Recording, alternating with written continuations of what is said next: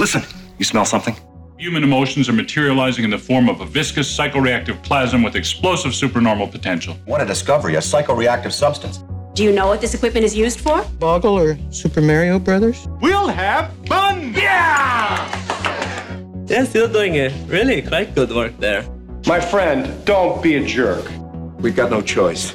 Call the Ghostbusters. Super Jackpot! Welcome to Extraplasm Podcast. It's the only podcast on the internet that wants to celebrate Ghostbusters Day in style with a pizza, a new movie trailer, and a hot tub full of positively charged psychomagnetheric slime. I'm your host, Jim Maritato, aka Vankmaniac from the internet, and I'm stoked to bring you episode 37 in a row. This week, we're talking with Matt Provencal, who classic Ghostbusters podcast fans may remember as one of the hosts of the OG Cross the Streams radio show, a Ghostbusters podcast that broke ground in a time when podcast platforms didn't even really exist, and probably nobody conceptualized naming a kid in a Ghostbusters movie podcast. Matt is a videographer, an editor, and a director, and joins the show to discuss Ghostbusters collecting, Canadian cultural impact and voices in the Ghostbusters fandom, tales of his old radio show and their interviews with Dan Aykroyd and Ernie Hudson, his forthcoming Ghostbusters Afterlife VHS remastering project, and if you know Matt, then you know we also had the talk about Alf because Matt is a massive Alf fan and collector. Um, then who I actually began to know him pers- like personally through that before I kind of knew him as a Ghostbusters person. But Matt and I had a fun chat one on one after years of getting to know each other in forums, and I'm excited to share that conversation with you this week. Uh, it was a really fun chat, and I'm really excited to be able to bring that to you. But before we get into that, and before we get into headlines, I want to give you an update that I'm going to call a little bit of a state of the show announcement. As you might have gleaned from social media this week or from the release day of the episode, Extraplasm is going to move to Tuesday releases as an experiment, probably at least for the summer, and then we'll see what happens. To some folks, I know this will be a little bit of annoying because part of bringing a podcast into your life is kind of like a matter of routine. I know that's true for me. And for others, having that full run of content that arrives in your podcatcher on Mondays uh, and that everything you're subscribed to is right in front of you and is nice and predictable and is there for you is a nice thing. Uh, but I, I know for me, those are things that I like and I expect, and that for many podcasts I listen to, I'm like, yes, I have you on Monday, and that's awesome. Um, and when I don't see an episode at the time I think I'm going to, it's something that's like missing from my week. And that is something that has propelled me to try not to miss episodes of Extraplasm, even when it means putting out a minisode or something along those lines. But my hope is to get the show and all of us into a better routine of releases. I think Extraplasm has been pretty consistent for a first year podcast run by a guy with a real job who seeks out guests and commentators each week as opposed to has the same uh, co-host and who's doing it all by himself. And that's not to be like complaining or be like sad or anything as much as these are the challenges that go on with running Extraplasm. But I think that there's definitely been some growing pains and some stress in meeting Monday deadlines when episodes are being recorded over the weekend with less than 48 hours to record headlines and then turn the episode around in editing. And to be real, uh, during the school year when I'm teaching, I am often teaching online classes where a lot of the student work ends on the weekend. So I have a lot of email, a lot of interaction that has to happen until late into the evenings on uh, Sunday nights. So this is why often extraplasms are getting put together at like three or four in the morning on the Pacific coast for you to have them by noon on the East Coast, and why many of you who listen to the show in the UK are amazed to have a podcast drop in the middle of a day, because here it's the middle of the night. Uh, so, for the sake of quality and my schedule and sanity, we're going to try this out on Thursday, or rather Tuesdays for the summer. Uh, but there's also this other matter of the return of the Crossrip. Now, to be clear, before anybody would suggest otherwise or think there's some sort of weird Ghostbuster podcast beef, there isn't. Um, the Crossrip has been really gracious as they return to regular podcasting and content production, and they've been incredibly kind to Extraplasm from its start. And as a little bit of a teaser to sort of illustrate that there's no real issue here, Troy and I are working on setting up some collaboration for a future episode right now. So this isn't like the old guard came back and said, Give us back our Mondays, jackass. Uh, but I see some value in spreading out the number of Ghostbusters podcasts that exist in the same sense that wrestling shows don't all come out on the same day of the week. And arguably, the period in history where WCW and WWE did that ultimately led to less wrestling content, the end of beloved things, careers of like wrestlers like retiring, etc., etc. And that's way too much deep dive on wrestling for a Ghostbusters podcast. But you know, th- there is that isn't to say there's any sort of brand competition at work here either. But I think that with the variety of voices and content producers out there, it makes some sense to diversify where things drop and land in your week. So we're to shift things by one day, which hopefully will be okay with everybody listening. It seems to have worked in the weeks where something has gone wrong and the podcast came out a day late anyway on Tuesdays. And so, you know, that's part of this. I'm recognizing that there have been multiple episodes that have had to come out on Tuesdays anyway. So it makes a little bit of a sense, a little bit of sense for us to try to, uh, you know, reconfigure here, see if there's a way to make the podcast sustainable and manageable from week to week in a way that's predictable without the running into the other problems that I know we've hit in the first, say, you know, I guess nine, ten months. So that's a big state of the podcast announcement. I hope that that is helpful to folks to understand why your episode's coming out on Tuesday. I hope you'll come along for the rest of the journey, uh, even though it won't happen on Monday mornings. But the content here is not really going to change. If anything, I wanted to deepen and grow and get better. There's new people coming on the podcast. There's new uh, know, guests who've not been on the show before who are going to be coming in. And there's a lot going on as we track into a new Ghostbusters movie. I want to make sure that we put the time in, or I put the time in in a way that gives you a quality podcast each week, as opposed to something I'm slapping together for you at three in the morning in my total exhaustion. So, um, if anybody has questions, feedback about that, anything, of course, you know where you can hit me. Extraplasm on Twitter, Extraplasm on Instagram, or extraplasmpodcast at gmail.com. But I hope you'll stick around and come with us on the journey, even though there'll be a slight move to the schedule. So, with the state of the show stuff out of the way and the intro sort of wrapped up here, let's get into some Ghostbusters headlines. Still making headlines all across the country, the Ghostbusters are at it again. Today, the entire eastern seaboard is alive with talk of incidents of paranormal activity. Phone in topic today ghosts and ghost busting. Extra plasm, read all about it. Ghostbusters headlines coming at you. It's Ghostbusters week. Or at least that's what it seems like because we've got Ghostbusters happening on Thursday the 8th, and we're all eagerly awaiting to see what Sony and Ghost Corps have in store for us. Personally, I'm hoping for a title reveal, potentially a teaser trailer, and maybe an update on animated content that's coming down the pike, but that might be asking a bit much. However, finding out more details about the next Ghostbusters movie seems somewhat inevitable, especially given some of the things that have happened in the last week. So, to start things off, let's talk a bit about Ghostbusters Firehouse, or maybe by the time I have the next podcast with you, we'll be calling it something else. Maybe we'll know what it's called, but for now, it's still Ghostbusters Firehouse. Before we do that, I want to say that I'm not going to talk about spoilers here. Uh, I want to make clear that I'm going to talk about some things that have taken place in the broad over the last week, because if you listen to this podcast, there's a really good chance you saw some highly shared images in social media over the last week or saw some articles already, in which case you might have details about, you know, spoilers that you don't need to have me tell you again. but for folks who aren't looking for spoilers, this coverage should let you know what's been going on without telling you anything in detail, so you'll be more aware, if anything, of what not to look at. but so, no spoilers here, to be clear. Um, this is the power of podcasting, people. I can tell you and not show you, rather than live by the television and filmmaking axiom of show and don't tell. Um, the looking and showing part is up to you to make the choice as you choose your own ghost busting adventure as a fan. So let's talk first about the probably the biggest news. Um, last week, I said that the big news of the week was Bill freaking Murray. This week, the news of the week is very much Dan freaking Aykroyd. It seemed like Dan Aykroyd just took over London over the last week. First, he showed up on the Chris Moyles show, which you can find on Spotify if you want to listen to the entire episode. But in an interview with Moyles, Aykroyd commented that he's that we're handing the torch to a new generation. It's someone younger now that has to put on that 50 pound pack and go out there and expose themselves to radiation, which I don't think he meant to say that the way that comes out, but I digress. we have a terrific new cast McKenna Grace and Finn Wolfhard and Logan Kim. The idea now is that they're going to be the ones that take over. Now Paul Rudd is also in it and Carrie Coon. I love the new cast, and it's going to be their responsibility now to keep it going and keep New York clean of pesky ghosts. And then he further added that we should expect the film to arrive either end of the year or spring. Not sure, you know, it'll depend upon music and mixing and all the things that have to be done. I'm excited about it because I see what we're getting, and there's some wonderful sequences and great comedy, good scares and great comedy. I won't give you any more Dan Aykroyd, bad Dan Aykroyd impression today. But um, on the one hand, this tells us a lot about what we already knew to expect Ghostbusters in NYC, run by a new generation. Um, so that's something I think we all knew was coming. What, of course, is interesting here is that coming off of CinemaCon a few weeks ago, there was a sense that the film was still on track for a December release. I said this. I said, I can't imagine they would go to CinemaCon and say, expect it in December to a bunch of theater owners and exhibitors and say, later on, we're going to change it.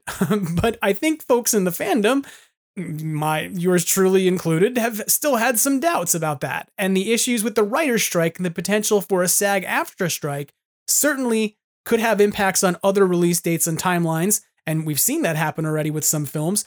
So, you know, there could potentially be issues with this film as well. Who knows? But it seems like there's potential talk amongst the folks making this movie that it could slide to spring if Dan Aykroyd is getting on a podcast or a radio show and talking about how it'll be here either in December or potentially in the spring of next year. And personally, I, I could live with that. There's something about the lore of a 40th anniversary taking place as a new movie comes out that really excites me and I think like really ignites the hype fire about the movie even more. Um, and so if that happens, I'm not going to be, you know, personally challenged by that. Um, I think that it's something that would be potentially good uh, for us to have a 40th anniversary movie release. Um, so then over the next few days, Dan Aykroyd did some of the first public signing events for Crystal Head Vodka that he's done since before the pandemic in London. Uh, so the, he was a lot of that stopped. There were no Crystal Head signing events because you know the, here you are, you have pandemic going on, and these are actors who are getting older, so a lot of them are making fewer personal appearances, and certainly you, you weren't watching Dan Aykroyd go and make big personal appearances uh, in the midst of a pandemic. But now that he's in London, and you know, I, I don't know if he's still working on filming or if they've wrapped, but he's got the time, so he, he had a big show-stopping event to some extent where there was a small liquor store uh, that Ghostbusters News reported on that had about a six feet of space between the door and the counter where Dan was signing. And that meant that there was a huge line of people, like just going down the street for this signing, including tons of Ghostbusters fans with proton packs and flight suits. So upon arrival, Dan went out to the crowd and led all of the Ghostbusters fans in flight suits and proton packs to the front of the line um, outside, it seems like it was a carnival, as there were three period specific Cadillac interpretations of the Ecto 1 parked outside as movie replicas. And then even Paul Feig showed up and signed autographs, like almost bewildered to see the outpouring of Ghostbusters people in the middle of London. So if you haven't seen the photos of this, definitely check out Ghostbusters News for their coverage of it because it was something that looks like it was a real blast. And also be sure you take a look at the content that Tony Beresford, aka at Proton Building, and at Northeast Ghostbusters posted to Instagram because they all have some great footage and photos of this event.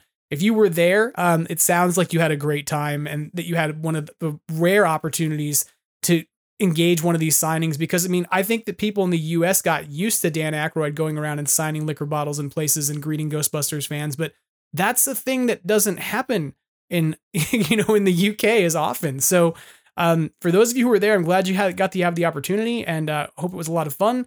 And if anybody else has any updates or any stories they want to tell about that or share, feel free to reach out. And then, because he still wasn't done outdoing Bill Murray from last week, Dan Aykroyd made an appearance on BBC One's Saturday Kitchen, a cooking show, where, as a random fun fact, he did the entire show while wearing an In N Out Burger kitchen crew hat from the In N Out Burger chain here in California and in other places now that it's spreading more throughout the country.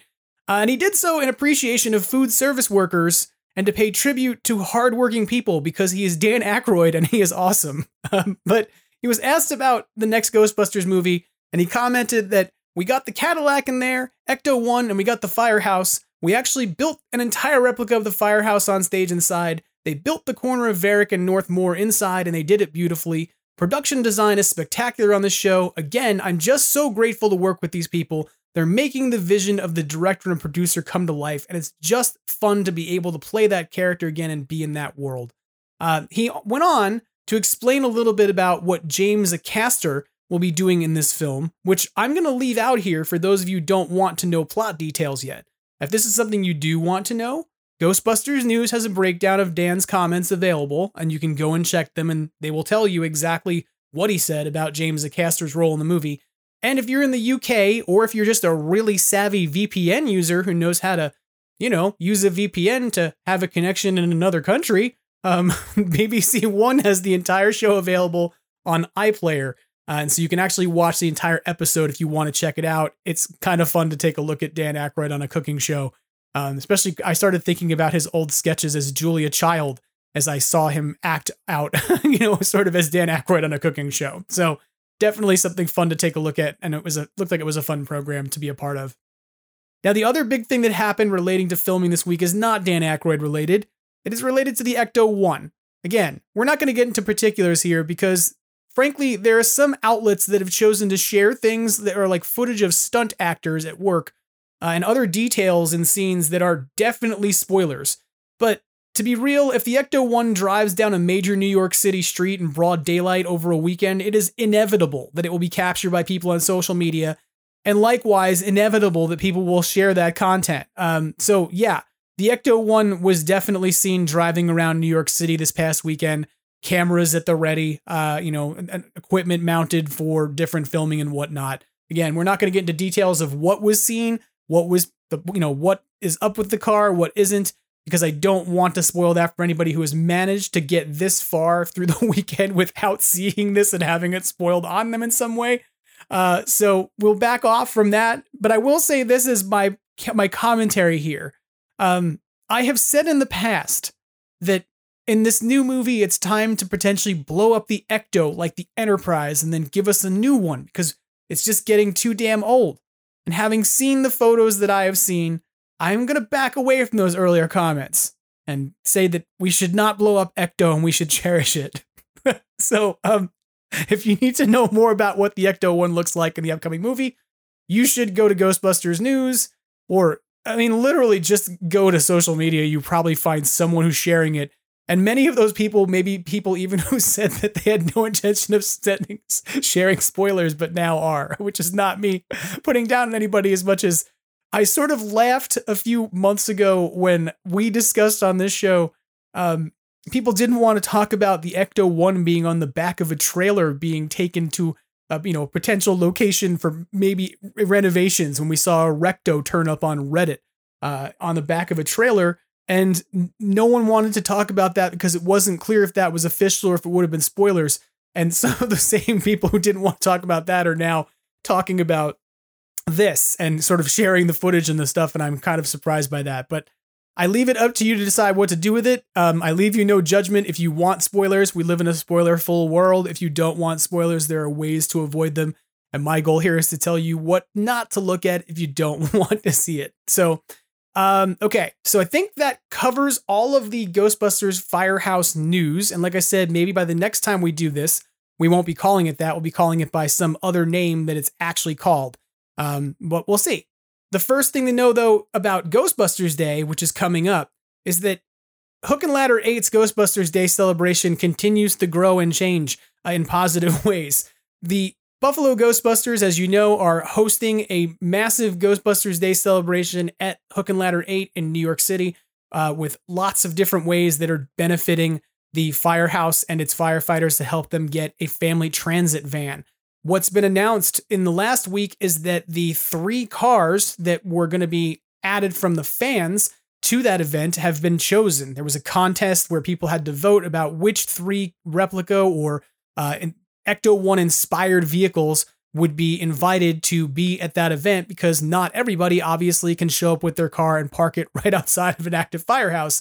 So uh, it turns out that the winners of that are Ghostbusters Lost Spirits Division, Brooksville Ghostbusters R&D of Florida, and the Long Island Ghostbusters. Strong Island represent.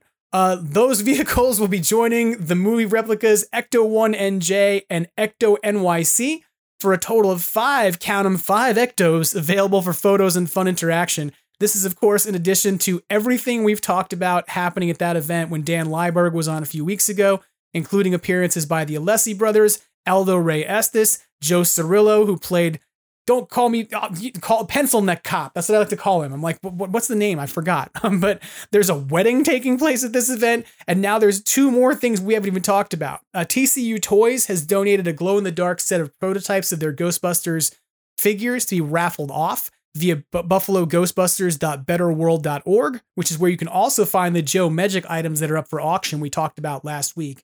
And th- those are awesome figures that I've talked about in the past. Um, the glow in the dark set looks really cool, and I wish I had them, but I don't. so maybe I'll bid on them or try to raffle them rather, because they're not up for auction. It's a raffle. Uh, but secondly, Kurt Fuller, who you may better know as Jack Hardemeyer from Ghostbusters 2, has provided the Buffalo Ghostbusters with autographed 8x10s uh, that will be available on hand at the event. There's a limited number of these. I believe they're going to be sold for $40 a piece. And again, all of that money is going towards the firehouse. Nobody's like pocketing that and like, hey, the Buffalo Ghostbusters are going out for awesome pasta dinner. Uh, no, it's it's all going to benefit for the firehouse uh, and FDNY. So um, if there's any of those left over, they've advertised that they will be trying to make them available via social media. But I'll be honest, like given that there's a limited number of them, and given that you don't see Kurt Fuller out every day for autographs, uh, that those are things that are probably going to go. So if you're going to that event, that's something to know about. If you're not going to the event now, you need a reason to go. That none of the other stuff was good enough for you before. Come on, um, you could totally go now and get Kurt Fuller's autograph and complete your collection of Ghostbusters two autographs. Uh, that you probably again you probably don't have a Jack Hardemeyer autograph. I don't, but maybe you do. Maybe you're cooler than me. Um, for those of you attending this event, it's going to be a total blast. It sounds like like the Alessi brothers are playing live, which is crazy. If you have photos, videos, anything else you want to share with the podcast from that event, feel free to tag Extraplasm or use hashtag Extraplasm as the day goes on to help share the day with listeners of the podcast. Uh, my intention is to sort of follow along via social media and see what we can help to elevate and share with folks out there listening to get a view of this. But I'm sure you can also find lots of things that are going to be on Buffalo Ghostbusters uh, you know, Instagram, etc., throughout the day as well. Okay, so I think that kind of catches us up on uh, the filming. It catches us up a bit on Ghostbusters fan stuff for for Ghostbusters Day. Let's talk a bit about merch and collectibles news for a few minutes. Um, Prop Store has unveiled their catalog for their next auction, taking place at the end of June. There are nearly 1,500 items up for grabs in the auction, and about 65 of them are Ghostbusters things. Uh, but the the entire auction ranges across like tons of films with stuff from Aliens, like the 1989 Batman movie, Predator. I mean, like honestly, you could probably name a movie and it probably has a prop in the auction if the movie was released in the last like 30 years.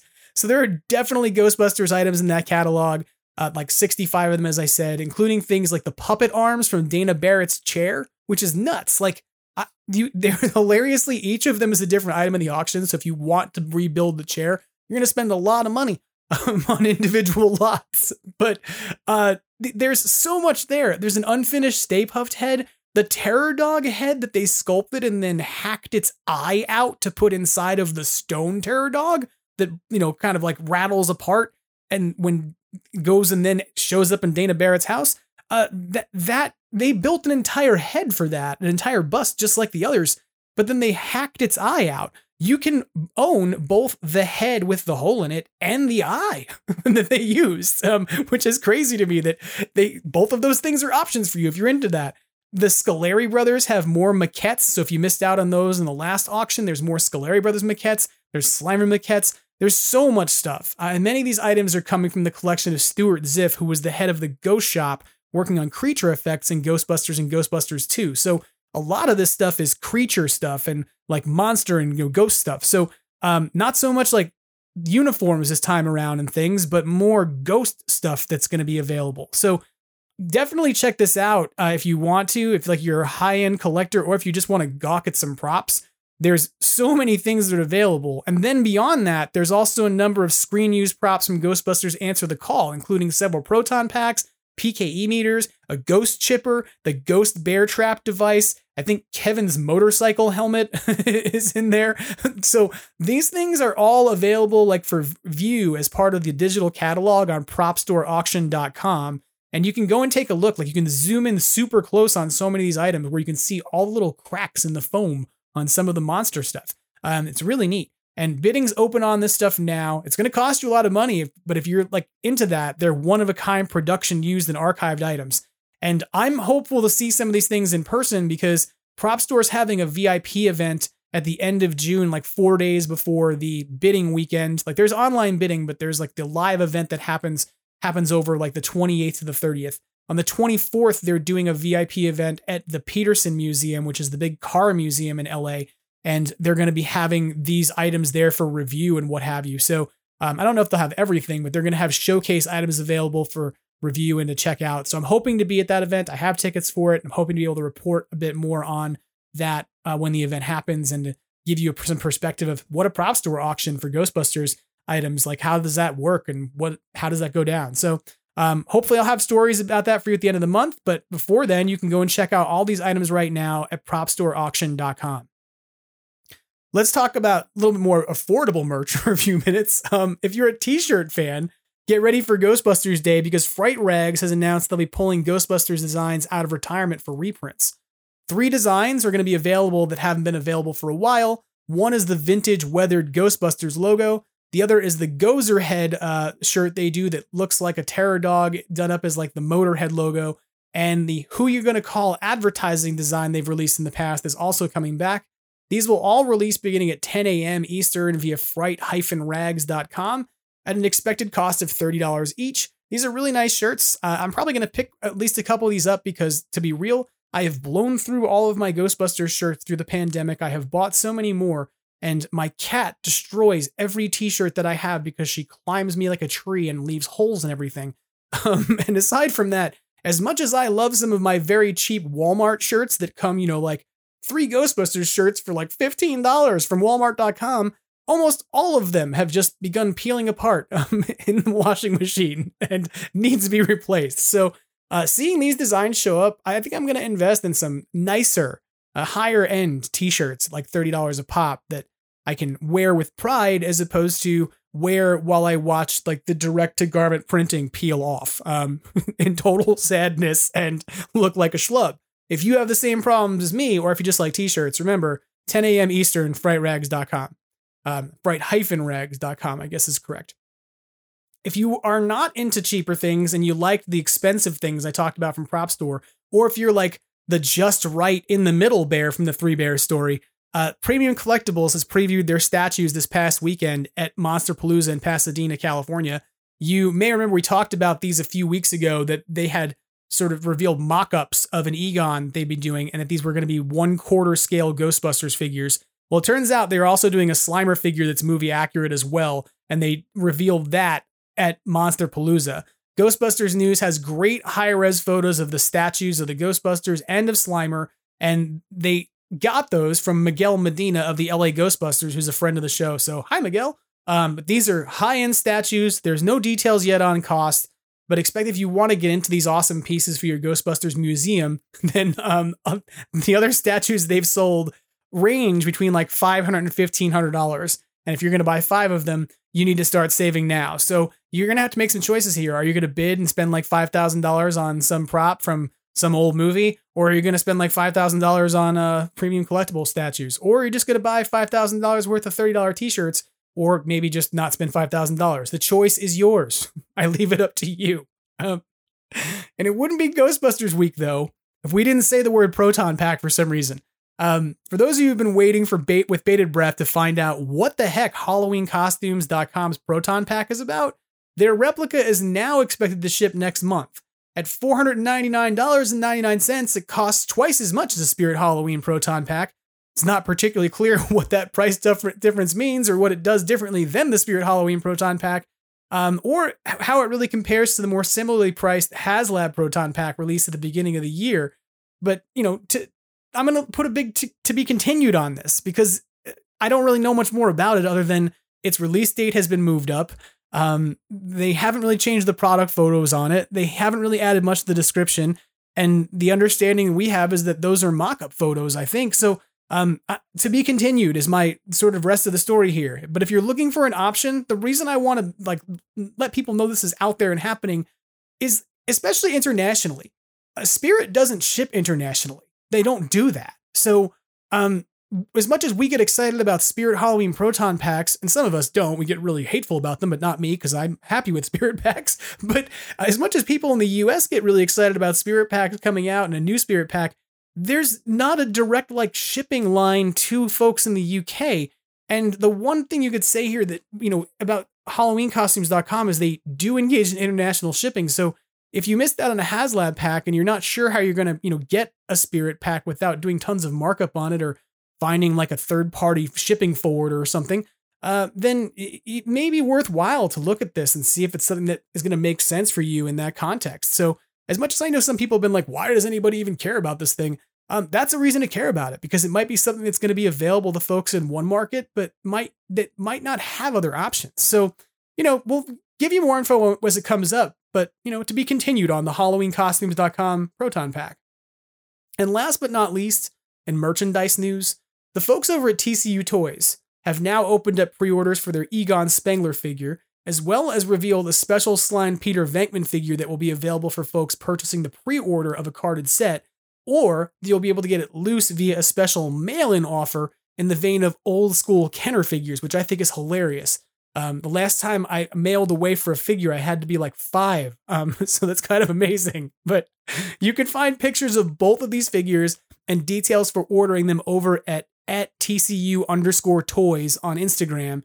And as somebody who has a set of prototypes, these figures and all their accessories, uh, and you know has was gifted those by TCU to check them out, I can tell you that you're not going to be disappointed with these. They're so outstanding and they're so much fun. And if you've seen, there's another account that TCU has. It's called TCU Adventures.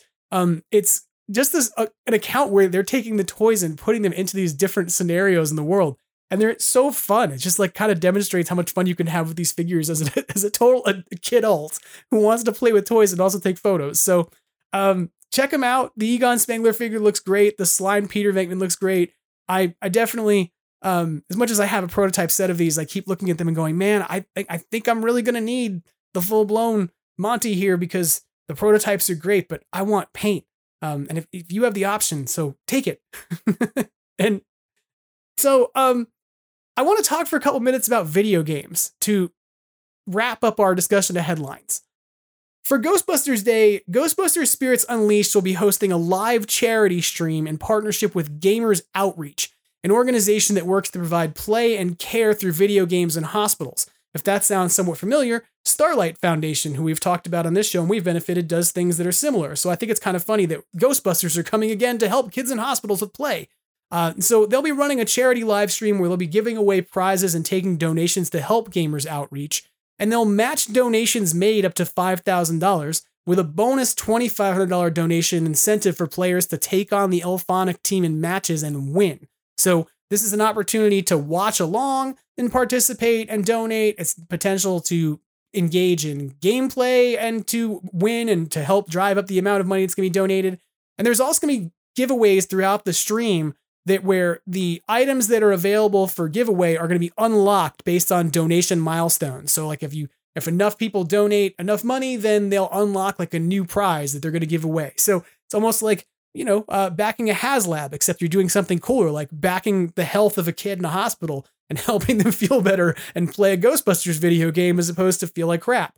Uh, so you can find out more about this on their Instagram page at Ghostbusters SU and tune in on Ghostbusters Day on IllFonic and uh, IllFonic's account uh, via Twitch. So it's going to be a really cool opportunity, I think, to watch fans come together uh, from afar. As much as there may not be like a face-to-face Ghostbusters Day event happening uh, anywhere on the day, this is one of those things that's happening digitally that people can kind of become a part of and really contribute to to take that impact of Ghostbusters Day and spread it from just you know appreciation to also charity.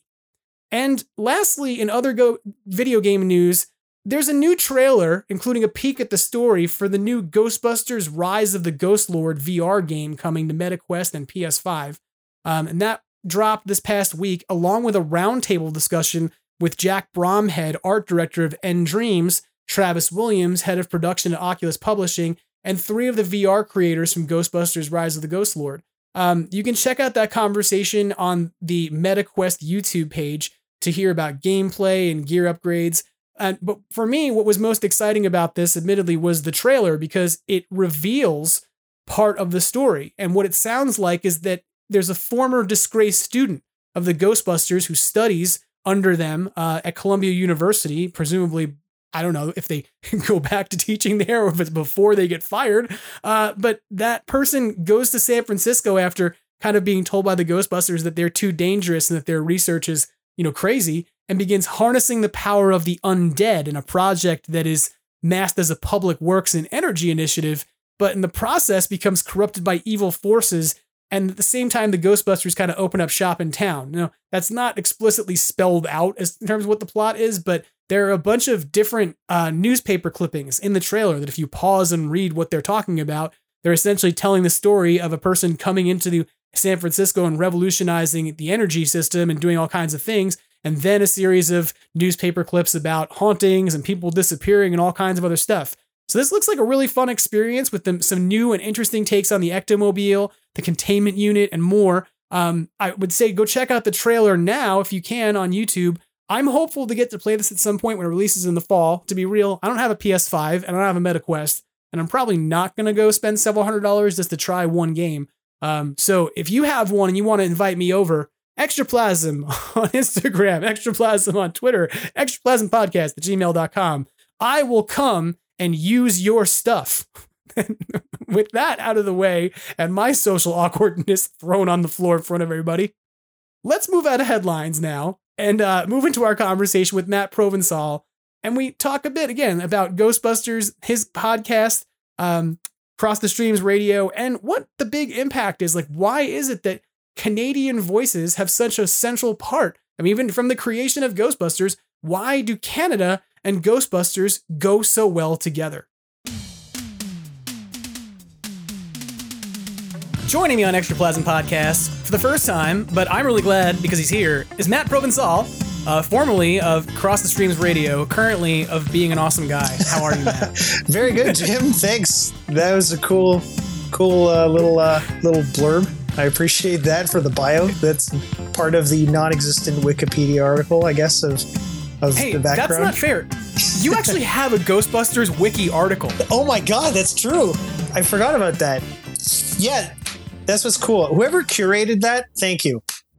Yeah, like Mr. Michael T out there in the world of Ghostbusters wiki, uh, who runs that. Shout out. Yeah. But I thought it was funny. I was thinking about this last week. I was looking at stuff. You and I were talking about doing a podcast together, and I was like, I want to look at your back catalog and stuff. And so I started to, and then I was like, you actually have a wiki article. Like that's a you have when you're like, there's no Wikipedia. No, there is. It's just in the Ghostbusters wiki. Sweet. So um, it's kind of fun. But yeah, I mean, you're you're you know you do other work. You do music video direction. You're a videographer. You do lots of other things. But in terms of Ghostbusters stuff, you paved a path um, that some people I feel like don't know even was paved to some extent because Right. everybody talks about contemporary and current podcasts.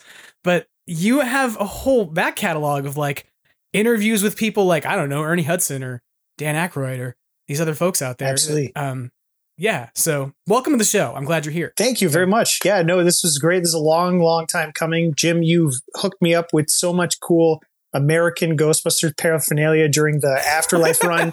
Thank you so much for the Ghostbusters cereal. I crushed that in maybe a day or two. you got to remember in Canada, um, we have health laws against this kind of stuff. So there's like a, there's like a back in like 89 90 uh, the federal government had to tell the provinces to like hey keep an eye on what sugar goes into these things because of children Are you serious? yeah and so um, there's actually a threshold of like sugars and stuff that uh, can't they don't meet health so Canada that's why standards. you can't get the same crap that Well, we get to eat. That's that. It's half half of the story. The second half of the story is that none of these um, merchandisers or um, none of these, I guess, um, manufacturer food manufacturers, they don't want to pay the extra money to make uh, box art in French because Ah, of Canada's I language see. laws. because they have to legally create a variant in both English and French if they Right, need to ship right. it to Canada. So they're like, oh, we're That's just funny. not we're just not shipping that. so that's just way easier. So whenever I see like these cool exclusives of like cereals, t-shirts, drinks, I go, all right, how much is shipping to upper state New York? I need to charter some guy on horseback to secretly make it across and then what's you know i'm like 'cause i'm He's sitting being there chased by Mounties. the mounties Um, You- do you remember the uh, you know the untouchables you know it was like that yeah, yeah, Like, yeah. it was exactly like that but for you know ghostbuster cereal or stay puft marshmallows so Yeah, I that's the deal, everybody. Just in case you weren't sure, I've been running international Ghostbusters bootlegging for a while. Um, I've got a whole network of couriers that just carry ectoplasm, Mm-hmm. and um, and cereal and marshmallows. To be fair, I did I did I did actually export quite a bit of marshmallows and cereal. You did during the, the run up. I sent things to Britain for sure. I sent things to Canada several times. Um, I think I even sent stuff to Spain. Yeah. Maybe I can't. I I'm trying to think. He has a network um, of mules. Everyone, he is is shipping them out by donkey, by yacht, by. Okay, the yeah. craziest part about that, because this is like an inside baseball, people were like, "Are you serious?" But like, but yes, so like I sent out this much stuff, and I would buy marshmallows, and because it was the heat of summer, Mhm. and I was so- so afraid of them melting in transit, even though they were just basic campfire marshmallows Right. in a bag, I would like wrap them in foil and bubble wrap. Oh my god, that's that's a border services dream. I looked like I was shipping cocaine. I'm pretty sure my wife, when she we opened that box, that care package, she was like, "What the hell did Jim send you? what is this?" Every time I sent them out, I wrapped them in so much stuff. And I was just like, I want, and the best part was half of it was like marshmallows that I was Yeah. sending to people because they couldn't get The them. mini the marshmallows, weirdest yeah, place. the mini marshmallows did melt slightly. I expected that. The big guys totally made it. So thank you. Those were great. Well, I'm glad. I'm glad. The funniest place I sent marshmallows, I'll be I'll tell Mm-hmm. you this. Um I ended up shipping marshmallows to people in New York City, Ooh, which is the dumbest thing ever because the Stay Puft Marshmallow Man, of course, was birthed in New York City. correct. But the reason no one in New York City could get them is because they were a Walmart exclusive Mm. and there are no Walmarts within New York City limits. It's true. so That's you have to like get on a train Yep. or get an Uber or something to go to Jersey That's right. or go to Long Island or go upstate to go get stupid marshmallows. So it was cheaper for people to like say, "Hey, can you ship me like three bags of marshmallows from California to New of- York?" And I was like, "This is the Jersey. dumbest thing I've ever seen." Yeah. How bad do they the not want to go to Jersey? That's your question. How Hey, bad is it's- it? I mean, it's a commitment. It's Yeah. a commitment. It's like you figure that if you're going to take an hour to get to the closest Walmart and an Mhm. hour back, it's two hours of driving. true. Like if you're going to rent a car, if not, you got to ride a train and then get an Uber or a taxi cab to go buy dollar forty nine. Um, Exactly. Exactly. That's So- uh, from the Canadian perspective, man. Canada Post shipping and shipping in general through eBay and Amazon is brutal. I mean, Yes. I I already I already knew our dollar is whatever. That's that's okay. It's you know it's it's it's it's it's the running joke. Um, Whatever. I love your squirrel money. Yes, the, the one that smells like maple syrup. Yes, the hundos smell like maple syrup. That's true. And now we're gonna get new money with uh, Uncle Chucky on there. So as uh, our new uh, new monarch. So um, it's gonna be. Uh, yeah, I really hope there's some relief soon because um, I'm trying to find all this really cool stuff through you know local classifieds and Facebook Marketplace and locally stuff because the shipping is absolutely killer. So if you if we can try to figure that out, and that's probably what one of the perspectives of building the fandom within Canada is very interesting because we've had to rely on those resources locally from Right, around the yeah. provinces and and use our resources and build up how we can get this stuff to each other. Um, and a huge, huge, huge shout out goes to Adriana from the Ontario Ghostbusters, who I've known for more than a decade, uh, eh, who's been amazing at finding those exclusives right across the border and in Toronto. Uh, bring it to me because that's you know that's a six hour drive and um, and I've had some amazing stuff get get delivered here and it's been absolutely fantastic. Uh, she even has even given me uh, Alf merchandise because we all know the running gag of Oh God. my yes. obsession with Alf, which is the funniest time capsule ever. It is the it is the Do you, epitome do you of know that? I should say this. Yeah. Like uh, you, you have done a lot Ghostbusters wise, but when you and I first met, it was like through the YHS, the Yes Have Some podcasts, like uh, forum, the group Correct. therapy forum on Facebook. yes, And when I first met you in that Mhm. forum, your persona for me was Alf guy. that's right. Like I was just, I, I just knew you as the dude who loved Alf, like Yeah, more man. than any, anything else. Before I knew anything about your Ghostbusters appreciation, your like prior work on podcasting, you were just that guy who totally I went all in. for Alf. I thought I went all in on Alf because it of all the intellectual properties to come out of the eighties, the one that is the most ridiculously gatekept, I cannot believe it to this day, is Alf. Because Paul Fusco and and his co-creator, they locked up Alf so tight, no one wants to work with them. And it's the Right. funniest thing ever because every other property is licensed and slapped on everything and rehashed and reissued, reissued more than Ninja Turtles from Playmates, man. It's bad. Um, Alf is like in this protective bubble and no one wants to deal with, with the creators because of the, the negotiation they have to do to make it happen. And I really Hey, hope Give NECA some credit. They did seriously, man, NECA must have they must have had a, a negotiation room worse than 12 angry men to make that happen. and I'm so happy that they did because the NECA figure from the TV series and now the two cartoon series figures that have come out, and those are now um, in Canada thanks to Toys R Us. We still have Toys R Us here, which is yeah, really you cool. all won the Toys R Us war. We won That's the Toys R. Us war. That's pretty neat. but we Target went out of business in Canada because Right. Canadians were too frugal. I love that. They're like, no, we'll take a million dollar stores, but no, Target, get out of here. You're too rich for our blood. So they, so Target Hey, went look, away. what's that? What's your tire store that sells everything? Canadian Tire. Canadian Tire. Which is, now that I'm getting older, it is my favorite store in the entire world. Um, I've got, I've, I've gone almost full, um, uh, middle age breakdown and I've, I've learned to take up landscaping and gardening and all this fun stuff in the summer. Cause now it's patio season here in Canada because we have two seasons. We have perpetual, like, um, John Carpenter's The Thing.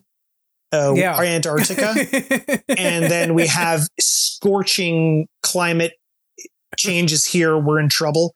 Uh, Yeah. Summer. So we're in that stage now, um, and we're getting the patio ready, and we got the lawn great, and it's pretty cool. And that's like the side. It's like I'm putting the money into the landscaping, and that's that's like a Zen garden. and then the the action figures and everything else is just like a, another another demon well, that's for, that's for the cold the cold weather. That's the um cold weather. That is exactly it. And in fact, the, the what kickstarted my, and I'm really trying to pump uh, my own Instagram with the toy collecting and the fun stuff that I'm able to get, um, is because what kickstarted this was thanks to the Yes Have Some group uh, and the podcast, of course. When the pandemic hit, we were all locked in together. We were like yeah. sharing like how we were going to. We're like, oh, this will be over in a week, guys. It's no big deal. And then uh, that didn't happen. So they just before lockdown happened, um, we had the uh, New York Toy Convention, um, and um and the guys, uh, yes, some were there, and they're like, oh, surprise, they're re-releasing the real Ghostbuster wave, and I'm like, that's it, I'm going all in. And Right. there was a couple of places I had a lot of one-off shelves before, and this whole office was a mess. It- just because I was so um, kind of like I wanted to go all over the place. I wanted to have little bits of stuff here and there. And then as soon as that first wave of real Ghostbusters Kenner Classics got announced, I'm like, this is it. I'm in lockdown. There's no foreseeable end. Live in the moment. Here we go. I'm I'm going all in on real Ghostbusters, and I have always had a, like a few dozen figures, and I've always had a really special, happy connection with that toy line because of the box Yeah, art, yeah. the commercials. It was the real Ghostbusters cartoon, and the toys were the driving force of of the franchise in terms of the popularity and the images Oh, sure, associated yeah. with kids. And I was like, this toy line is amazing. I love the vibrant neon colors. I love the resin companion ghosts. The the firehouse, which I was able to get. Um, again, all of this happened one week before lockdown, and then all throughout uh, February of 2020, uh, when the Toy Fair uh, lineup got announced, I found a Ghostbusters Firehouse complete listing uh, locally in my area, and the guy wanted only a hundred dollars Canadian for it. And I was Nice. like, I'm already in the car. I'm coming. Like I'm just driving into your front window. So I managed to get it, and it came from another collector. He was just he was switching from Ghostbusters to Transformers. God help him. He That's was so funny. He went, yeah, he just abandoned one whole toy line and he went all in on another. I did that. Yeah, so I, I abandoned He-Man. I Oh. abandoned Masters of the Universe. yeah, that's tough because that's I a, that was a crazy for run, a long man. time. That's a crazy run. Yeah. You had I mean, everything. I, I didn't collect classics. I collected vintage. Yeah. Like I, I had them all since I was a kid. And so it was like I didn't have to buy anything new, but it was like I had all of my original figures. I had my Eternia Place. I had all of it. oh man, And I was like, I looked at it and I was like, you know what I really want? I want everything. I want all the Matty. I want all the Matty Ghostbusters Bingo. more than I want all this old Matty, like, uh, you know, He Man. Yep. And I just literally sold off, Yep. like, piece by piece, all of my Matty collection. And then the process, I would just buy my, my He Man collection. I would just buy lots of Matty stuff off eBay. like, and it was just like straight up just re rolled from one collection into the other. So Yeah. I totally get that. It's so funny that you said that. you So- get this uh you know this like does this spark joy moment when you walk into the room and the moment it doesn't Yeah. it's like it's gotta go because thank god the new season of hoarders is on annie and i gets reminded of like oh yeah you don't want that you don't want to Yeah. just buy for sake of buying we th- like i am i am 1000% all in on the positivity of collecting i absolutely love Sure. it my parents are antique dealers, so I blame them You get it. I right. get it. Yeah. because what we're doing is like the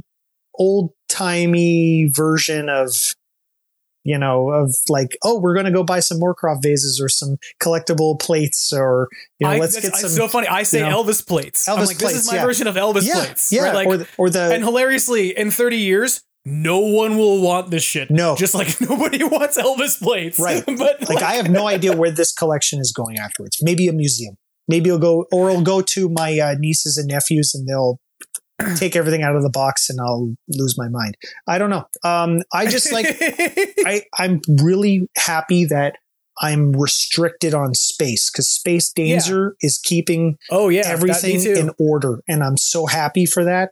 I'm so happy for that because it's like I can't go all in on Ninja Turtles. I just can't. right. I love the idea of having like the original uh, four, maybe the 10, the original 10 card of Ninja Yeah, yeah, Turtles, yeah. but I physically have no room for it. So, Right. um, yeah, it's funny you mentioned that I'm the Alf guy. I would, I would go in on some really weird Alf paraphernalia just to say that I have it. um, the funniest thing I have seen so far, and I'm hopefully can share this later, is there's an eBay listing of someone making custom Simpsons Alf Pogs, and uh, they're amazing. so someone painstakingly um, screen capped the moment where uh, Milhouse has his hands out and he shows the Alf Pogs, and they graphically um, made high quality versions of the Alf Pogs a weird deep cut. Including- just- including the Steve Allen King of the Pogs Pog, which is great. uh, and um, and yeah, so you can get those, and it's that is wonderful. such a blending of two esoteric like collectibles. Yeah. right? Like pogs are a thing that I haven't thought about in years. Oh, man. But, um, I had yeah. I had Pogs the, the height of it, and there was one recess while I was in elementary school, and again, it was one of those moments where it was like, "Does this spark joy?" And I'm like, "Nope," and I fire sold them all. I think I like, here you go. I did a, de- a decent trade. I'm pretty sure I traded them all for like Marvel Masterpiece collectible cards or something like that. This was like 95, or actually, it was probably Yeah. Fleer Ultra Spider Man cards, which I absolutely love.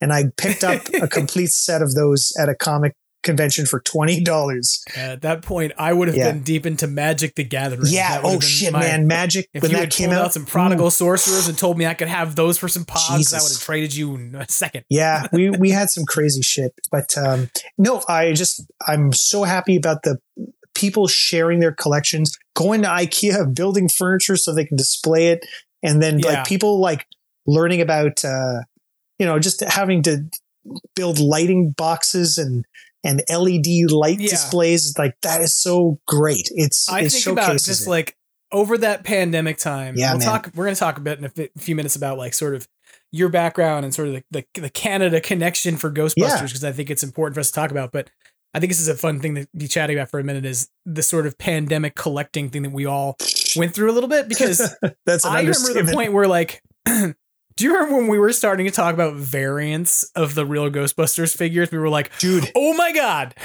You there's, were there's different card art. my god okay so the again we're doing this face to face but to all the listeners Yeah.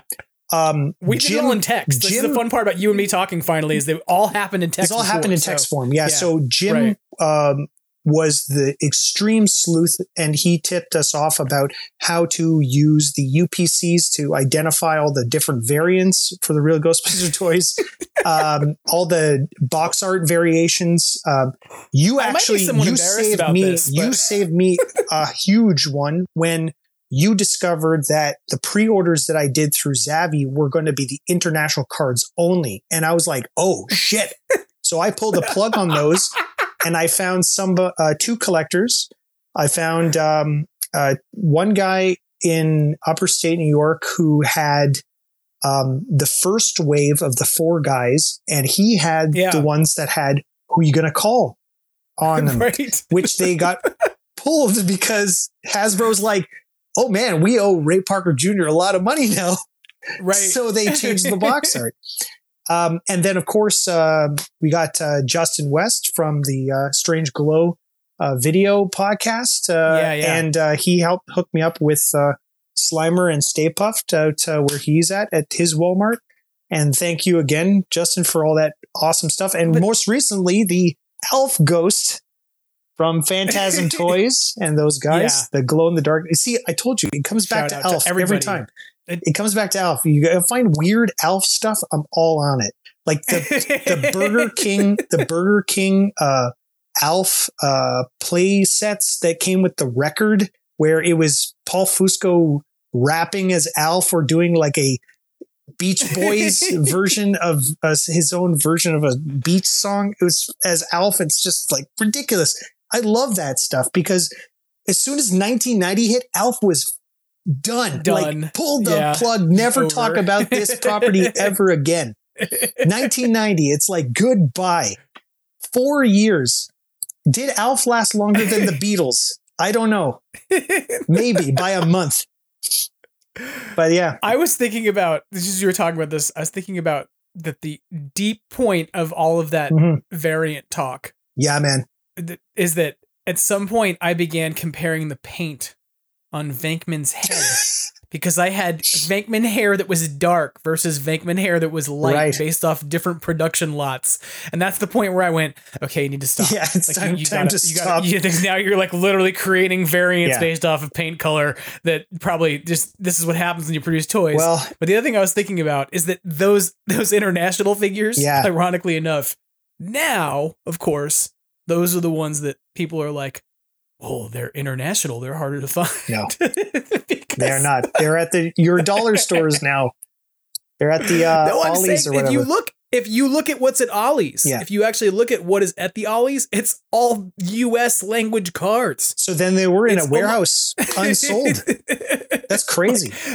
it's what it is. I honestly think, and this is very like for some of you, this is like very way inside baseball, and you're like, really, this is what you're gonna do at the time? But yes, um, the, the I think what happened at some point was that in the pandemic mess, somehow international cards ended up being supplied to Walmart. Mm. And that because Walmart, they were Walmart exclusives, those figures. That's right. They first came out, which is like, why would there even be international cards for a Walmart exclusive? if it's like it's Walmart exclusive, like Walmart doesn't exist in all of these countries No. that have all the international language. At some point, like they somehow ended up getting stock of just whatever, whether it was, hey, we can't supply, hey, we lost supply, whatever it was. There was all kinds of stuff that happened during that era because you had the pandemic, Mm-hmm. you had like a canal closing that happened as a result of stuff that like caught boats for weeks that couldn't move. You had boats that couldn't come off ports and product that got destroyed. So, like, for some way, somehow US Walmart ended up with all these international cards. but then later, when they ended up putting stuff on the shelf, not the stuff that they put out in the stores, but rather not the stuff they put out via pre-orders the stuff they actually put in the stores didn't have the international cards. Right. And so everything that went to clearance, everything that sat around for months and months and months and months and then ended up being like, you know, liquidated to Ollie's was not international cards. So strangely enough, if you're in the US now, the hardest thing to find is the international That's crazy. ones. Like Yeah, so we had it makes no sense. Yeah, and it was really weird. Right when the toys came out, um, Canada had crazy uh, restrictions, uh, border restrictions, had crazy lockdown retail restrictions. At one point, I don't know what who came up with this, but they were like, you cannot buy alcohol after 8 p.m. because if you do, the virus will get you. So they were like, that's it. So we're, we're, you know, that's the rule. So um, we had to adhere to a lot of all the uh, uh, safety protocols and the restrictions from Health Canada. And so a lot of Walmarts had restricted hours or uh, they had capacity Right. issues. So when I was hunting for toys in Canada, at Walmart Canada, the international cards would show up. Uh, but then sometimes you'd get um, a few weird US versions that would appear, um, which they Right. weren't supposed to. Because again, going back to the serial box art, the international cards is what should only be sold in Canada because it has both English and French and then all the other languages as well too. And the Yeah. other reason why is because it has all of the correct the the international warranty and safety information Yeah. that's neat. Like Don't that's put the that toy in your mouth. What are you doing? like Don't put that toy in your mouth. Exactly. Yeah. Exactly. Don't chew on the Stop proton it. pack. It's not food. Don't eat the proton pack. So yeah, like I, I, it is weird to think about this, but it's Mhm. like we uh, now I'm thinking about it. like, There was a lot of that. There was a lot of trying to move stuff over borders to help people out with things, and I imagine we're gonna do it again for like the next movie that comes out. I'm sure there will be Oh man. new toys and new things that only get released here and only get released there. And we're all you all did have access to those weird candies. Yes, Um, we had the weird candies. We had the weird um, Stay Puft figures, but they were in different things. We were had them uh, not in the jars. We had them in loose pouches. We had We had baggies. baggies. Yep. Like dime Which, baggies. uh, to be fair, they were in. So did um so did Germany. That's right. and so did Japan. And the wave two of those figures Mm-hmm. talked about like in episode five of this podcast, probably. I can't remember when. But like the the second wave, there was like wave one, Yeah. and there was wave three, and those came out in the weird jars of marshmallow goop that everyone went, "Why, God, why?" about. Um, and I strangely kept because I'm fucked up. No but, man, you um, can use it as drywall that- paste. yeah, or I don't know, or just the deterrent for fun. um, but but um, Wave Two only like never got released in the U.S. You're right. Like they never made it here, and when they did show up, they ended up showing up like in two markets, like Germany and Japan, and only in the same foil bags that you all got. Right. So, like, I want to talk about cross the streams a bit for sure in a few minutes because, like, I it's like part of what, but I only want to talk about Canada because, like, we kind of segue naturally into talking about Oh, why is Canada? Hey, look, I I grew up in a hockey family, so when you do that, I'm like, I get off like the feels because You get all like my dad. Patrick Roy from the Montreal Canadiens, all teared up. yeah, man.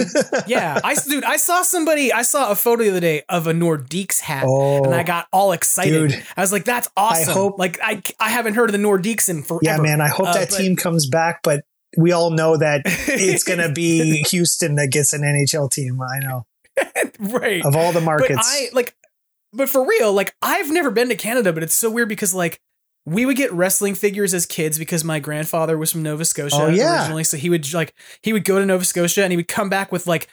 LJN rubber wrestling figures that we couldn't get. Right. He would just show up like the British Bulldog, and we'd be like, "Where did you get Oh, this? yeah. Like how?" Oh. and he'd be like, "I went to Canada. Uh, it was this strange place we'd never known." And then as we got older, my, my brother played.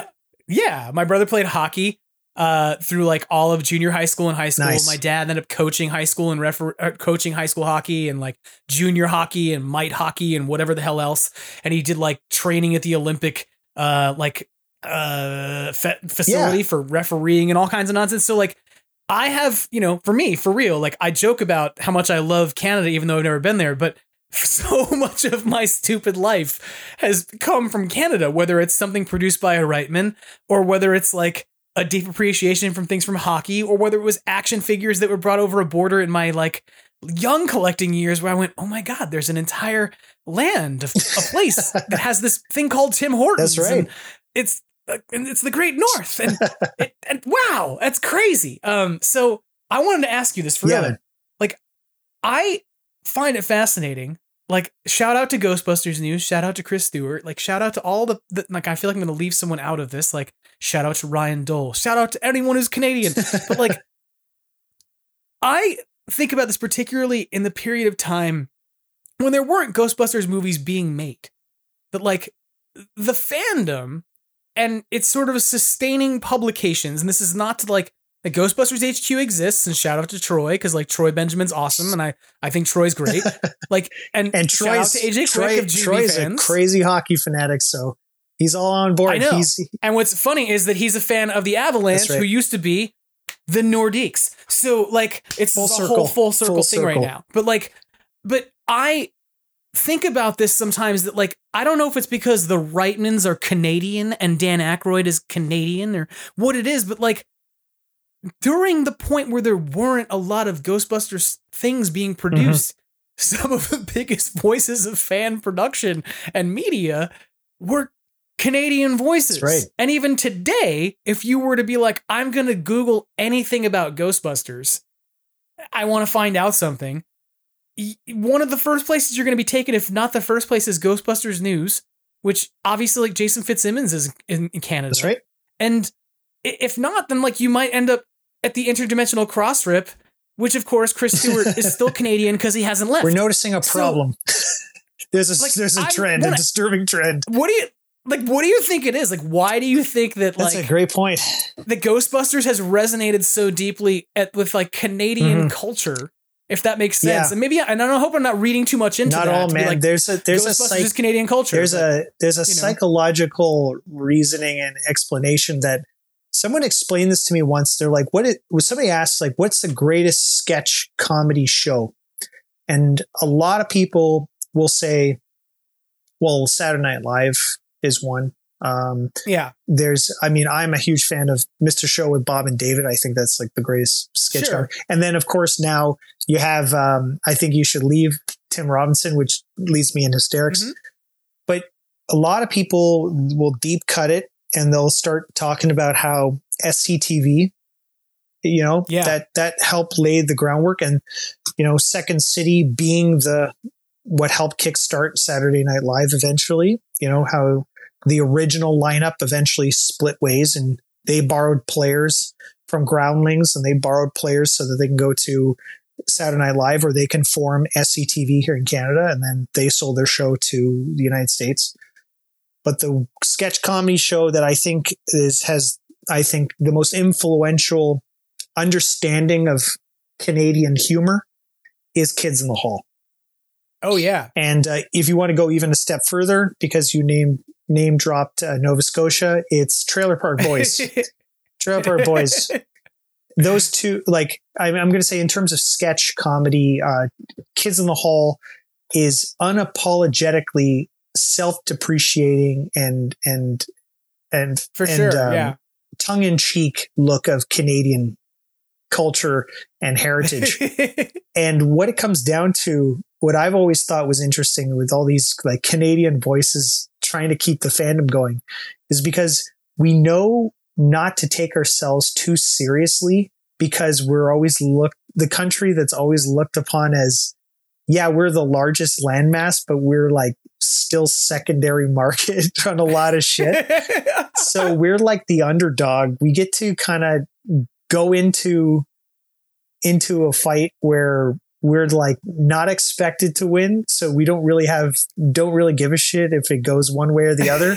So we're cool with making fun of ourselves and being humble that way. Yeah, and the fact that we experience such crazy insane weather changes polar opposite half of the year um, we used the winter downtime as kind of a way to i don't know get our get our interests uh, tweaked in terms of how we're No, how we're gonna I get and it's like six months of digestion and writing and then when spring and summer hit we just unload this these I crazy did grad stuff. school in Wyoming. Oh, yeah. and I joke that like that, like there's two like the joke in Wyoming is that like this is not my joke. I feel bad even like stealing it from somebody else who I heard it from, but like the running joke that you'll hear is that there's two seasons in Wyoming, winter and road work. That's right. Right, that these are like the two seasons that, exist. that is It's the like constant. It snows from like September to May, Yeah, and between like May and you know September, that's when we fix our roads. And th- other than that, like that's how it is. So true. And it was weird because like living in Wyoming to me, I was like, this is like living in Canada inside of the U.S. It's strange. But, like, Chicago, yeah, like, Chicago's a, is going to be a uh, a little tip off too, because that Great Lakes stuff, it's that gives you a taste of what it's like really, really bad out in the prairies in terms of weather. Because winter wise, it's, it'll mess you up. But yeah, why is it that every major Canadian um, uh, like creator that's behind a Ghostbusters podcast help kick this kick this off? Like I- like I said, um, we have a kind of a weird connection with Dan Aykroyd, and uh, we have a weird connection with all the other creators that we understand that that um you know uh, that tongue in cheek of like we can make fun of ourselves and be comfortable with it because we know Yeah. that you know we we have our foot in the game, but we really are just happy to be there. we don't necessarily are there to be winning. It's part of our it's in our inherent culture not to be like number one and we're the best country in the world. In in many ways, like we have a you lot lack the sense of Yeah. wait, you're telling me you lack the sense of American exceptionalism? I don't, don't know what you're talking about. Doesn't everyone have a sense of exceptionalism Yeah. about their own Well, we country and a sense of nationalistic like Yeah. we come first pride? what are you talking about? certain provinces in Canada are are part of that rule, but others are not. Um, yeah, we uh, we just have this, like I said, like one of the most formative uh, times of me growing up was when I got to not only like Ghostbusters was probably the earliest memories I have in terms of watching Yeah. movies and um, American television across the board. Um, we were able to get from where I live, we were able to watch um, ABC, NBC, and uh, CBS affiliates uh, from Detroit, from um, State New York, from Vermont. So I was able to watch all the cool stuff uh, that you guys did. Just you know, the TV signal just reached to us. You know, Just made just it, made right, it. yeah. So um, man, um, ABC Sunday night movies. Man, I miss Ernie Anderson as the voice of ABC because that was like the most formative, like that connection that Canadians have with American media. Because Yeah. our our our television is very much, let's be completely honest, it's like cable access. yeah, but your news is News so is calm. good. News is calm. that news is calm here. I can Your news is like the best news. I can watch the news here and it's like, oh, that's unfortunate. Cool. Oh, there's a puppy. Oh, that's all right. Oh, it's all better now. Our news is like, we're going to tell you why a group of people who you don't like are going to ruin your world. Every- Tune in to find out why. Every every time, um, um, because I, I get to watch um, SNL up here, and I have it taped off of uh, NBC, and it's the Detroit affiliate. So every time, Yeah. every time um, Saturday Night Live ends, it cuts into the news, and I get the Detroit news, and it's like, holy shit! What a what a change! It's like, did did I accidentally change the channel, and am I watching Black Mirror? Like, holy Christ! It's not. It's crazy. yeah, it's wild, man. It's nuts. So there, like, like I think the the question you're looking for is like, how is it that you, like you said, the the voices of this fandom primarily are Canadian? It's because one, when we're dealing with this crazy downtime of winter, we get ultra ultra writer mode creative, and we'll Yeah. get obsessed with a specific medium or or or movie or television show. We just we really want to have this knowledge of learning more about it because it's outside of our realm. So we're cool being the outsiders looking into it. Whereas you know, in the United States, maybe you guys are just bombarded with so much, so much shit and media and money. And we also go outside. yeah, yeah. You have kidding, you, you know, that's it. Yeah, it's just crazy. So, um, it, it's just it was really funny how it started in a way with uh, within like 2009, 2010. Uh, Cross the Streams Radio was basically started uh, by Brendan uh, and myself, and we had a few other collaborators at the at the start. Um, we had uh, our website hosted on GB Night Squad, which was a very very underground Ghostbusters fandom. But shout out to all the GB Night Squad people who lent us their website, which was I'm gonna be here real, real for a Yeah. second. I heard about Ghostbusters Night Squad once, and I was like, Ooh. "What is that?" Yeah. And then I googled it, and I was like, "Wow, I never knew this existed." Yeah. so it's kind of yeah, so like early website fandom slash before Reddit, before 4chan. yeah, some yeah. dark yep. darkness. before all of that. so yeah. it was really cool, and they were very very happy to have us because we treated the show as like we were the you know the underdogs again, going back to the Canadian mentality of like, oh, we're just going to do this because we have no real fear of losing. We're, there's no there's no we're just and we're happy to make fun of ourselves because of that reason which is great that's the that's the best ammo you can have as a comedian or a comedy Right. writer is being like i don't give a shit so i have and I'm self-aware, self-aware about, my own, about my own bullshit. bullshit. Yeah, and that's why ghostbusters has a great connection mentally with canadians because that's that's the same way we approach many many issues so seeing the the four guys start a business winging it completely winging it uh Right. you know that that speaks to a lot of how canadians handle like these intense craziness that we deal with up here so there's a lot of resonance about that so that i think that's where that This connection laser containment system Spengler and I have in mind is going to cost a Yeah. fortune. Where are we going to get the money? i don't know I don't That's right. know.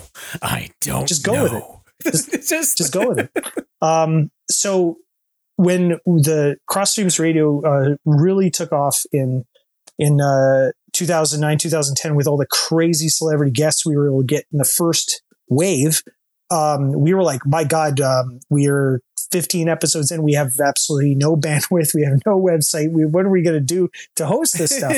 and that was when uh, we ran into uh, Jason Fitzsimmons at um, one of the Wizard Worlds or Fan Expos or Toronto Comic Cons, and he was like, "I'm starting this website, and uh, I think it'd be really cool if Cross the Streams Radio got to have its own little piece on uh, Ghostbusters News. That way, we can the, the, he can help hosting it, and that was like the biggest godsend because then that alleviated the pressure of us having to deal with hosting and uh, our Right. website and and and the pr- providers up here were absolute dog shit. So Well, and Yeah. Mm-hmm. to be real, like at the point you're talking about, like now, if you're like, I not to be like, hey everyone, I have it easy, but like, I- if you want to start a podcast. y- There's an app for that. Oh, Or, like yes. you can go and just like I, I, we're not on Anchor. This is not a promotion. That's not who our host Mm-hmm. is. Our host is Podbean. That's also not a promotion. I pay them. they don't pay me. Uh, but like, but, Yeah. but realistically, like at the time that you all were doing this, you were at the infancy of podcasting. Like there were not a whole bunch of different The beginning. platforms that you could just go. No, the Yeah, very, like, very beginning. RSS was even like people were like, "Wow, Web 2.0, RSS, what a concept! You could syndicate things, and it would show up in other people's Yeah. stuff." And so, like, to need a host like at that time for like large MP3 files. Uh, like, because then they were like now we think about a 100 megabyte MP3 file. People are like, whatever, you download that off your mobile provider. But like back then, you were not downloading No. files that big unless you were doing so over Wi-Fi because you were paying on plans that were like, Right. hey, you've got maybe two gigs a month Yeah. for your whatever, and there wasn't an app that did all of it for you. So at the yeah, time, that's it's at the time we were uh, recording our episodes and we had to master them. They had to be hosted on a, the file had to be hosted on a server and then our RSS feeds and everything. We had to provide instructions to all the viewers on how to download the episode so they could put it physically on their iPod classics. Um, the iPhone, with the click, the click wheel. There's no without like no video screen, no like the none of that. iPhone hadn't even made it to Canada yet. until 2010. so yeah, like uh, people were. Um, if you, speaking of variants and craziness of of trading collectibles, people were running across the border, buying iPhones wholesale in the U.S. and then selling them in Canada in 2009 for three times the price, just so that they can show off that stupid Zippo lighter app at a bar. Look at what I can do now with my phone, man. I am so cool. Wait, was the Zippo lighter app particularly banned by Canadian legislation out of an out of a fear that would cause Canadian wildfires? Or uh, um... I'm pretty sure it had to do something with that. It pissed off Quebec or something. I don't know. It, but like, but you're like that's part of what I want people to understand. Like listening is like, oh, cool, you created a podcast. Like, no, like this is like creating a podcast when there was no ecosystem yeah.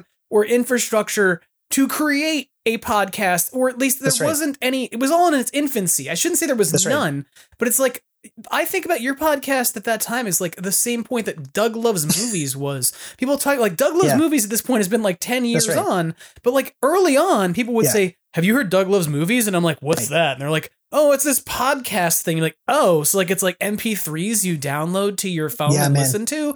I mean, and it's weird to think about this, but like most people don't recognize this that I think that like the iPhone didn't exist until like 2007. Yeah. Well, it was announced. It was 2008. Then and then later on, it came out um, in U.S. only. Right.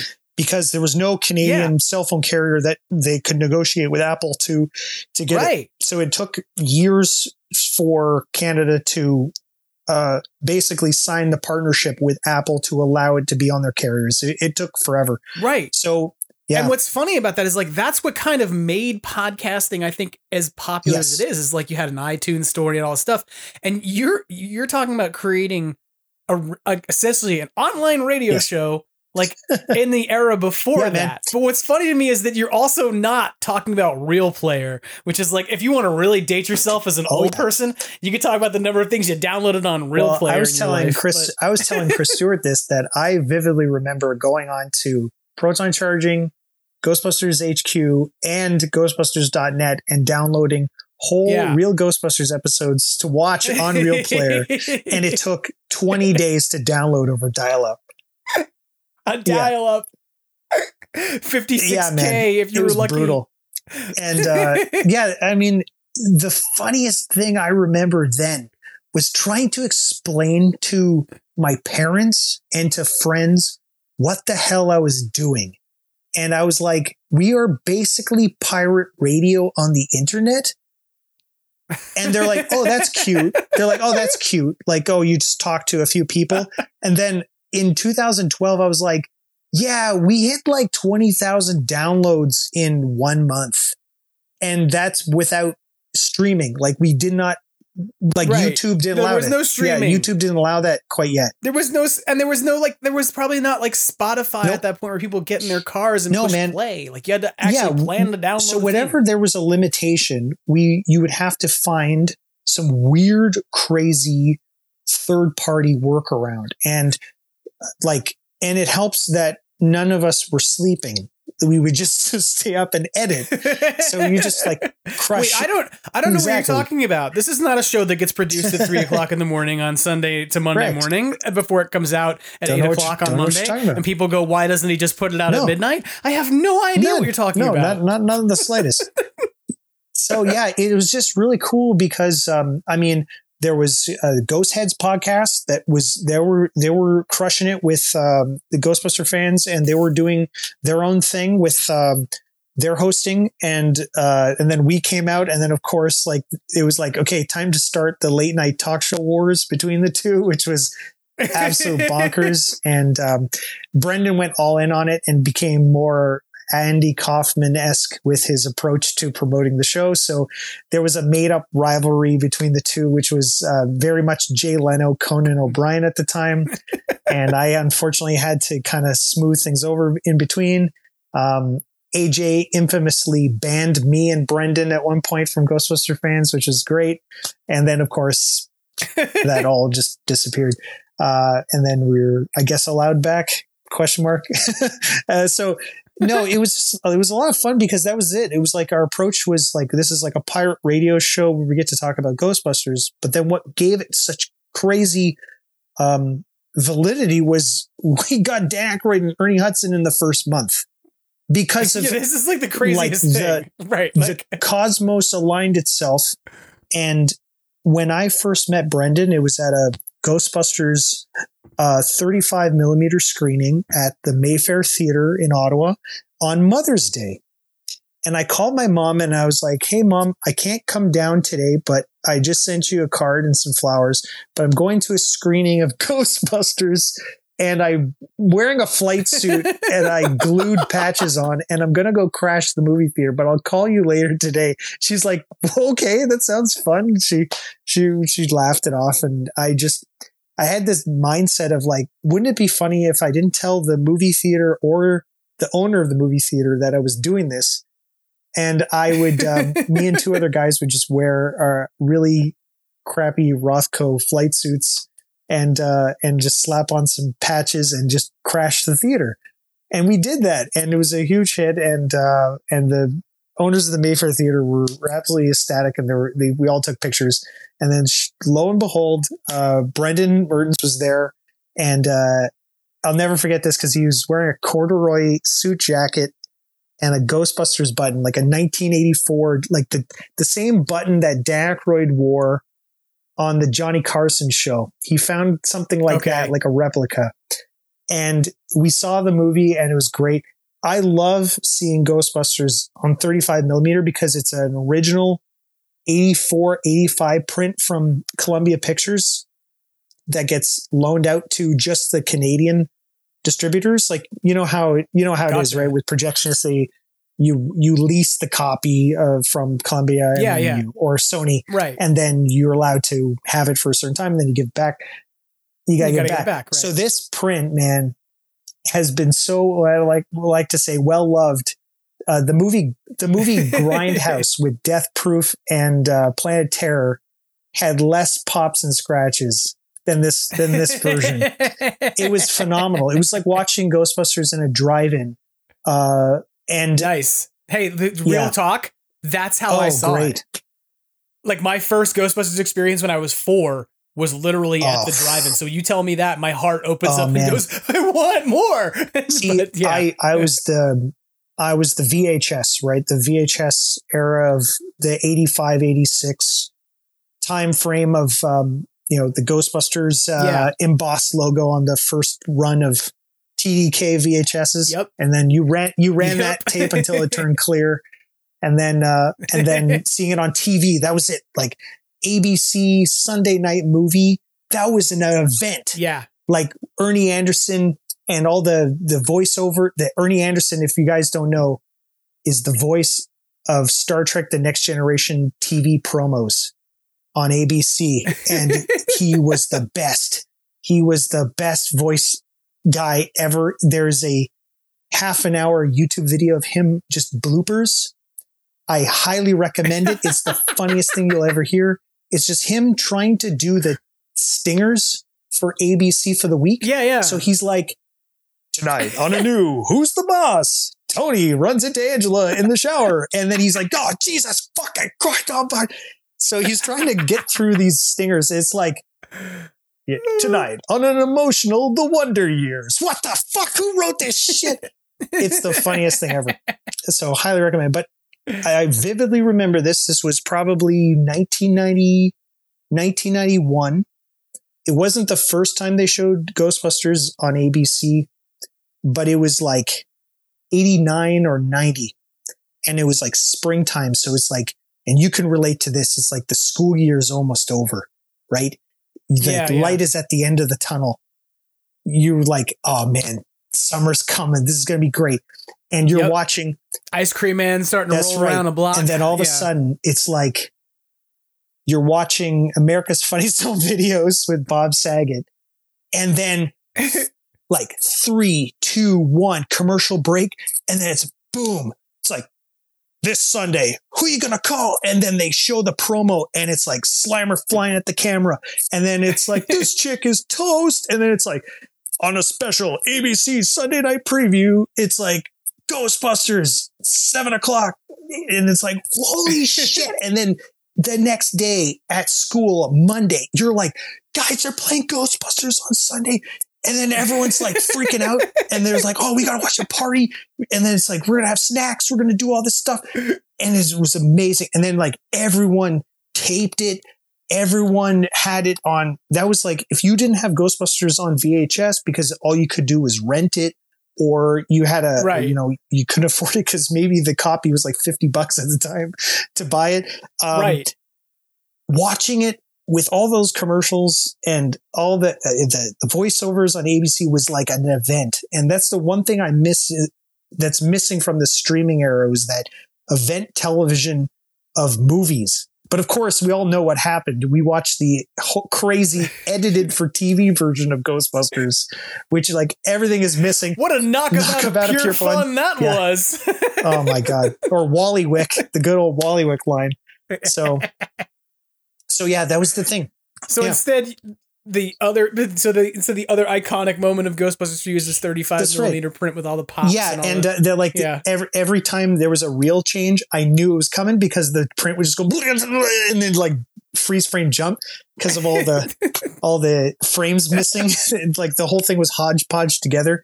Like um, I knew it was the same because I've seen this print multiple times at the Mayfair Theater, and I know when the part's coming because when when Sigourney Weaver screams and sees goes into the fridge and sees the, the thing goes Zuul, yeah, yeah. there's like five frames missing. The audio goes out of sync and the fridge slams. And then um, the Marty guy is making the sign. He's making the Ghostbuster sign. And then the scream goes over top.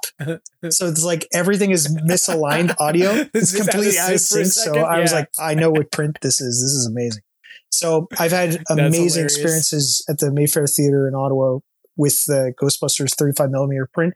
And thanks to that screening, Cross the Streams Radio was born because that's how I met Brendan. And then he literally said, I just recorded a pilot episode for Cross the Streams.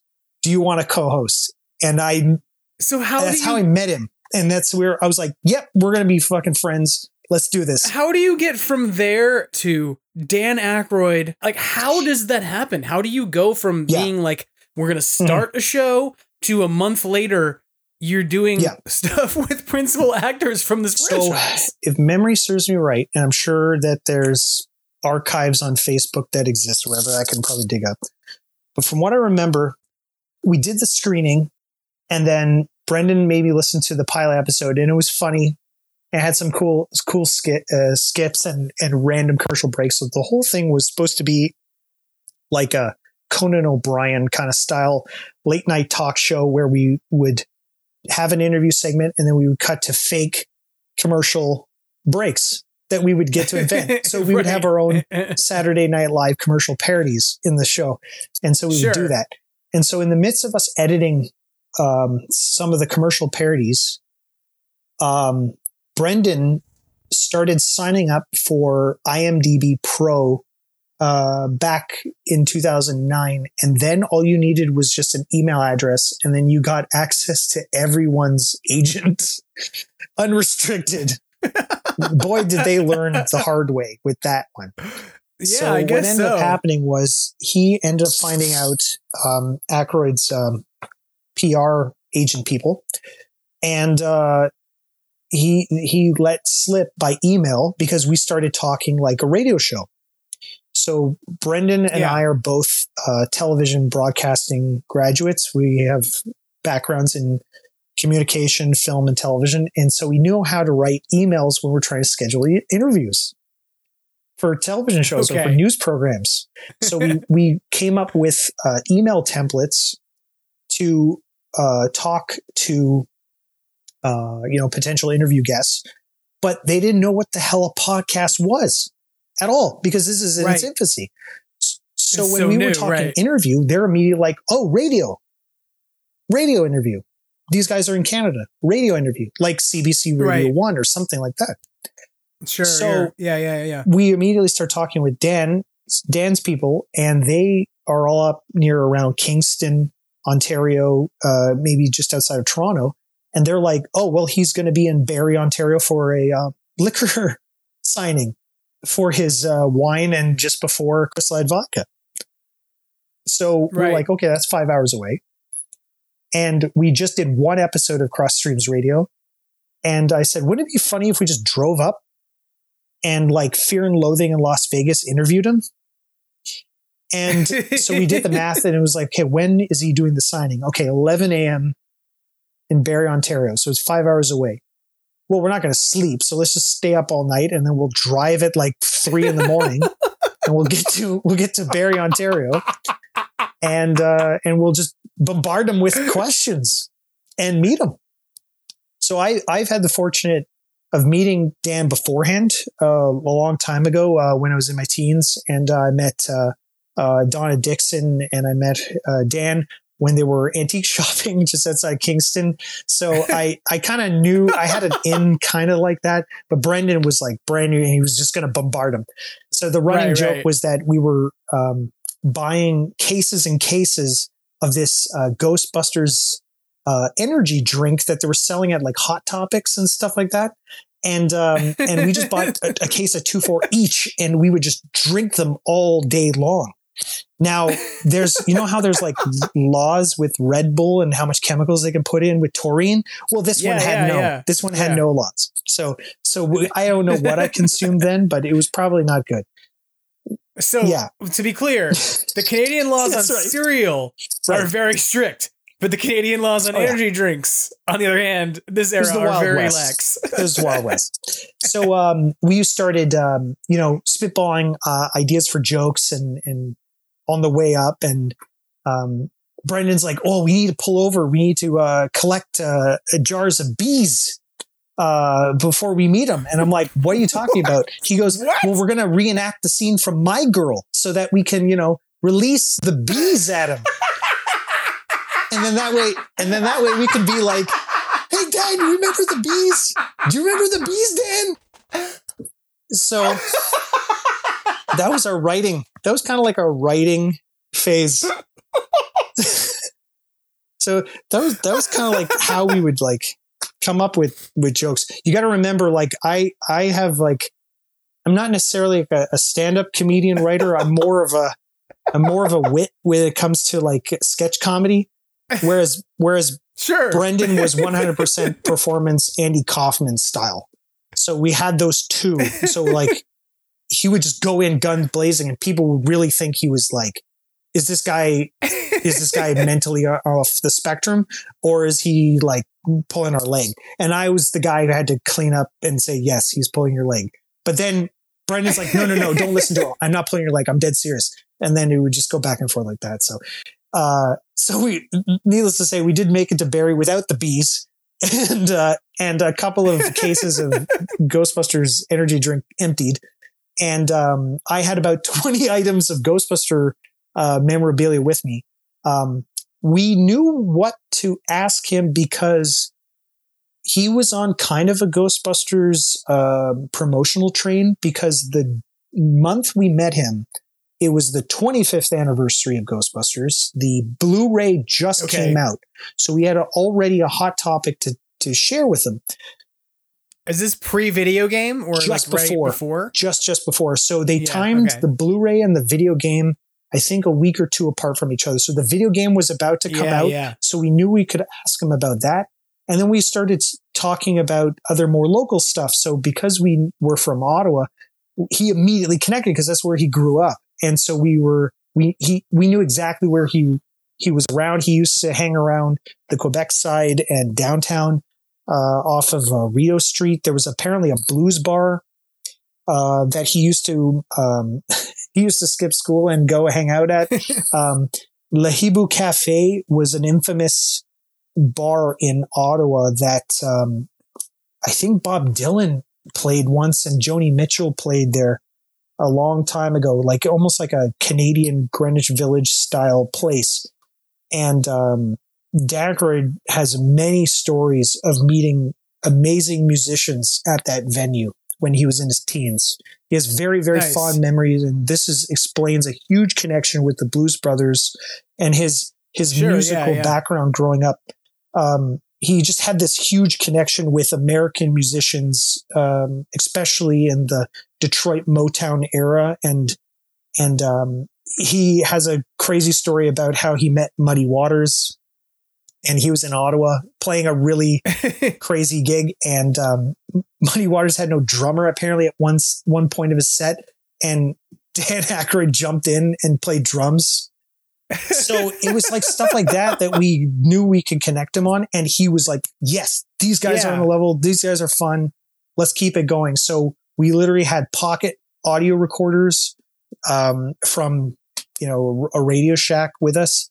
And then we had to digitize those and reconvert them and clean them up using uh, uh, Logic. And then we were like, okay, here we go. So we released the episode as a download. Uh, I think at first it was a download directly on Ghostbusters uh, or GB fans message board.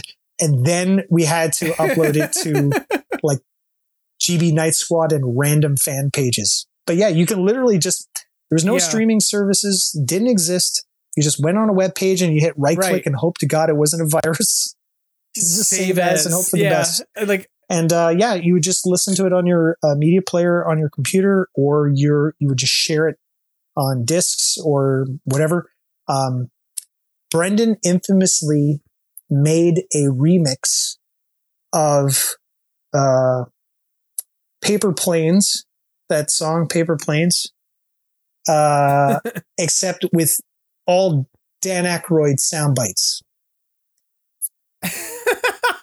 I have never heard yeah, I'm don't know if you this can. I'll see if I can dig it up, but it's absolutely brilliant. Anyway, he ripped Brendan ripped a copy on CD and gave it to Dan, and he immediately passed it to his handler. so I don't think he ever listened to it. Um, but that was that was the first month of Cross Streams Radio. We got Dan Aykroyd, and he he talked with us for a good half hour about pretty much like growing up in Ottawa, uh, his music influences, the video game, how excited he was, the Blu-ray release, and then of course he's like, now he's fired up. Now he's like, the new movie, the new movie's being written. And in 2009, he was still, they were still working with the uh, year one writers with Harold Ramis at the time. So Okay, yeah. that was that era of GB3 news, the perpetual GB3. Is this ever going to get made?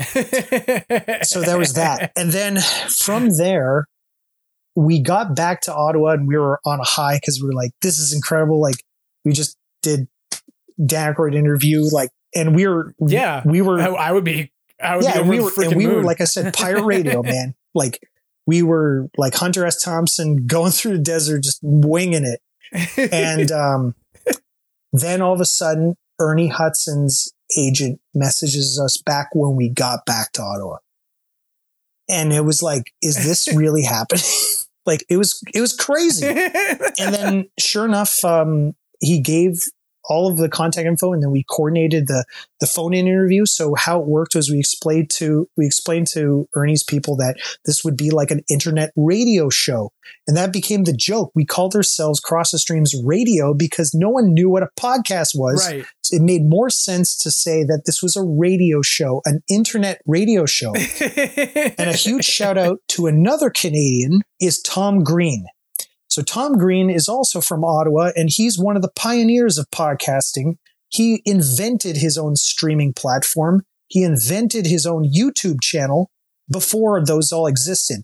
and he was hosting a live Johnny Carson style TV show uh, with multi cameras and he was streaming it to the internet on his own out of his home in LA at the time. So it was kind of weird. This is like after he had Right. the Tom Green show. and like, another on, six like, degree of yeah. separation is that Tom Green graduated from the same television broadcasting program I did, just 10 years, 15 years Gotcha. apart from each other. So it's a really crazy, um, kind of full circle thing where I don't know what the hell it is with Canadians and their obsession with just like wanting to make fun of stuff and also not being afraid of having themselves made fun of, but it's, it's a hilarious ammo Right. that gets used a lot. And I'm confident that's like, that's where Ivan Reitman built his comedy writing style with all the second city people. That's kind of where like, you know, Dan Aykroyd, John Candy, Joe Flaherty, um, you know, Catherine O'Hara, especially Eugene, Eugene Levy, Levy. Like, you can see it. Like they all grew up in the Ontario. Rick Moranis, Jesus Christ, like all of them. You can Yeah. see like Yep. that because of growing up in this area and knowing that you're like you're the second tier. you have to do something. You have to do something crazy and extreme in order to get the answers. So it's pretty cool. So yeah. So it's, it's just it's just wild to me that it's like how many times did you end up talking so, to Ernie Hudson? Uh, Ernie Hudson, at least I have absolute amazing fond memories of Ernie Hudson because we interviewed him, I think, the most, um, at least four or five times, but I was able to personally connect with him the most on and off recording while he was in Canada, while he was in Toronto, while he was in Ottawa, and all these places. And it got to a point where the last time I got to hang out with him, he's like, Matt, you're getting married. Do you want an officiate? I'm free. And I was like, is this really happening? It was crazy. And he was great. And uh, yeah, we had we I invited him to go to karaoke downtown and and he accepted, but then he's like, Oh man, I'm I'm wiped from the convention. Let's just hang out tomorrow. So we got to um, do a full Cross the Streams radio episode where we're just we hung out with him in the green room at uh, Ottawa Comic Con for uh, at least two hours, and then we edited it down to a forty a I'm- nice tight forty five minutes. But he was like Yeah. Ernie Hudson, and I say this all the time. Um, I'll say it. I, I mean, I can't say it on Twitter anymore. I don't know if you know, but I've I've been permanently banned from Twitter. I I have, Have and that's you? a I did funny story. Um, I'll say that later. Uh, but um, I was always um, vocal about saying this, and this is absolute truth. Ernie Hudson is the coolest motherfucker on the planet. He's the coolest guy ever for his age. This guy is he's jacked. He's super fit, extremely humble, and he is not afraid to give the shirt off his back to help out another fellow actor, producer, writer, anyone. Like Yeah. he is so uh, professional with the craft. He understands all the roles on and off screen that he totally gets the drive that people have with a creative medium and a creative outlet. And if you yeah. can operate on that level and give him a voice and stories to listen to and vice versa, he will absolutely give you the attention you need. And he's the coolest, most down to earth person in terms of the all the celebrities that I've run into. And there's been so many that are, are like absolutely bonkers that I, I can't believe like I actually survived that encounter to um, people who are like really shy and they really don't want to be on camera and they're just kind of they're doing it for a role. Ernie is the absolute friendliest, coolest guy ever, and it gives me such great pleasure to know that he is deeply now involved in the fandom again as the new like passing Yeah. of the torch CEO uh, slash mentor of the new Ghostbusters. It's amazing. He's the greatest. I think it's great that he's he has a, a, larger role in what's happening now, and um, I think he's been really instrumental in Mhm. how things are moving forward. So I think it's amazing you talked to him as many times. as you It's great. I, like It- I just, absolutely great. I can't. Where if people want to find your episodes, your old episodes on my where do they personal find some of your external hard drive as an archive. Um, yeah, no, some people have excerpts of it, and uh, which is really great to hear. And I know that um, Chris uh, uh, Stewart and uh, Troy may have some archived ones. I think the only one that that I know that has been fully archived, and I'm extremely proud of it, is when we had uh, the Deutschendorf twins on Cross the Streams Radio sharing um, their secondhand stories because they were obviously really young of um, how they got involved into Ghostbusters 2 thanks to their parents and um, how they Yeah. dealt with growing up within the fandom and um, starting a martial arts school together and, and so forth. So it, um, that is also been archived. That has also been archived on um, on uh, I think uh, Crossrip. That was a Crossrip episode where we uh, paid uh, tribute to uh, obviously Hank. Uh, so I know we have a limited time left to, to talk, and I was just wondering if you have any Ghostbusters Day predictions you want to throw out? Ooh. Anything to think about that's Okay. going to happen next week? Ghostbusters Day is exciting because I get to I get to showcase some fun some fun stuff with the collection that I have and and I get to reshare all the fun cool ecto posts and of course all the memes and hilarity that always ensues. But yeah, Ghostbusters Day is going to be probably pretty exciting because I'm hopefully looking forward to a, an amazing update from uh, Jason and Gil and the rest of the Afterlife sequel crew. Um, I don't know if we're going to get a teaser. I'll be shocked if we get a teaser. Uh, but uh, I can definitely see maybe some art, some poster art, or uh, maybe a live video where it's like, "Hi, we're on set, and here's some a, qu- a quick tease or something like that, like a thirty second or Yeah, fifteen yep. second little Instagram tease." Um, that'd be amazing. Uh, I, I think, I mean, like you, you remember when they just quit, just randomly dropped the afterlife teaser of the Ecto one in the barn, right? Right.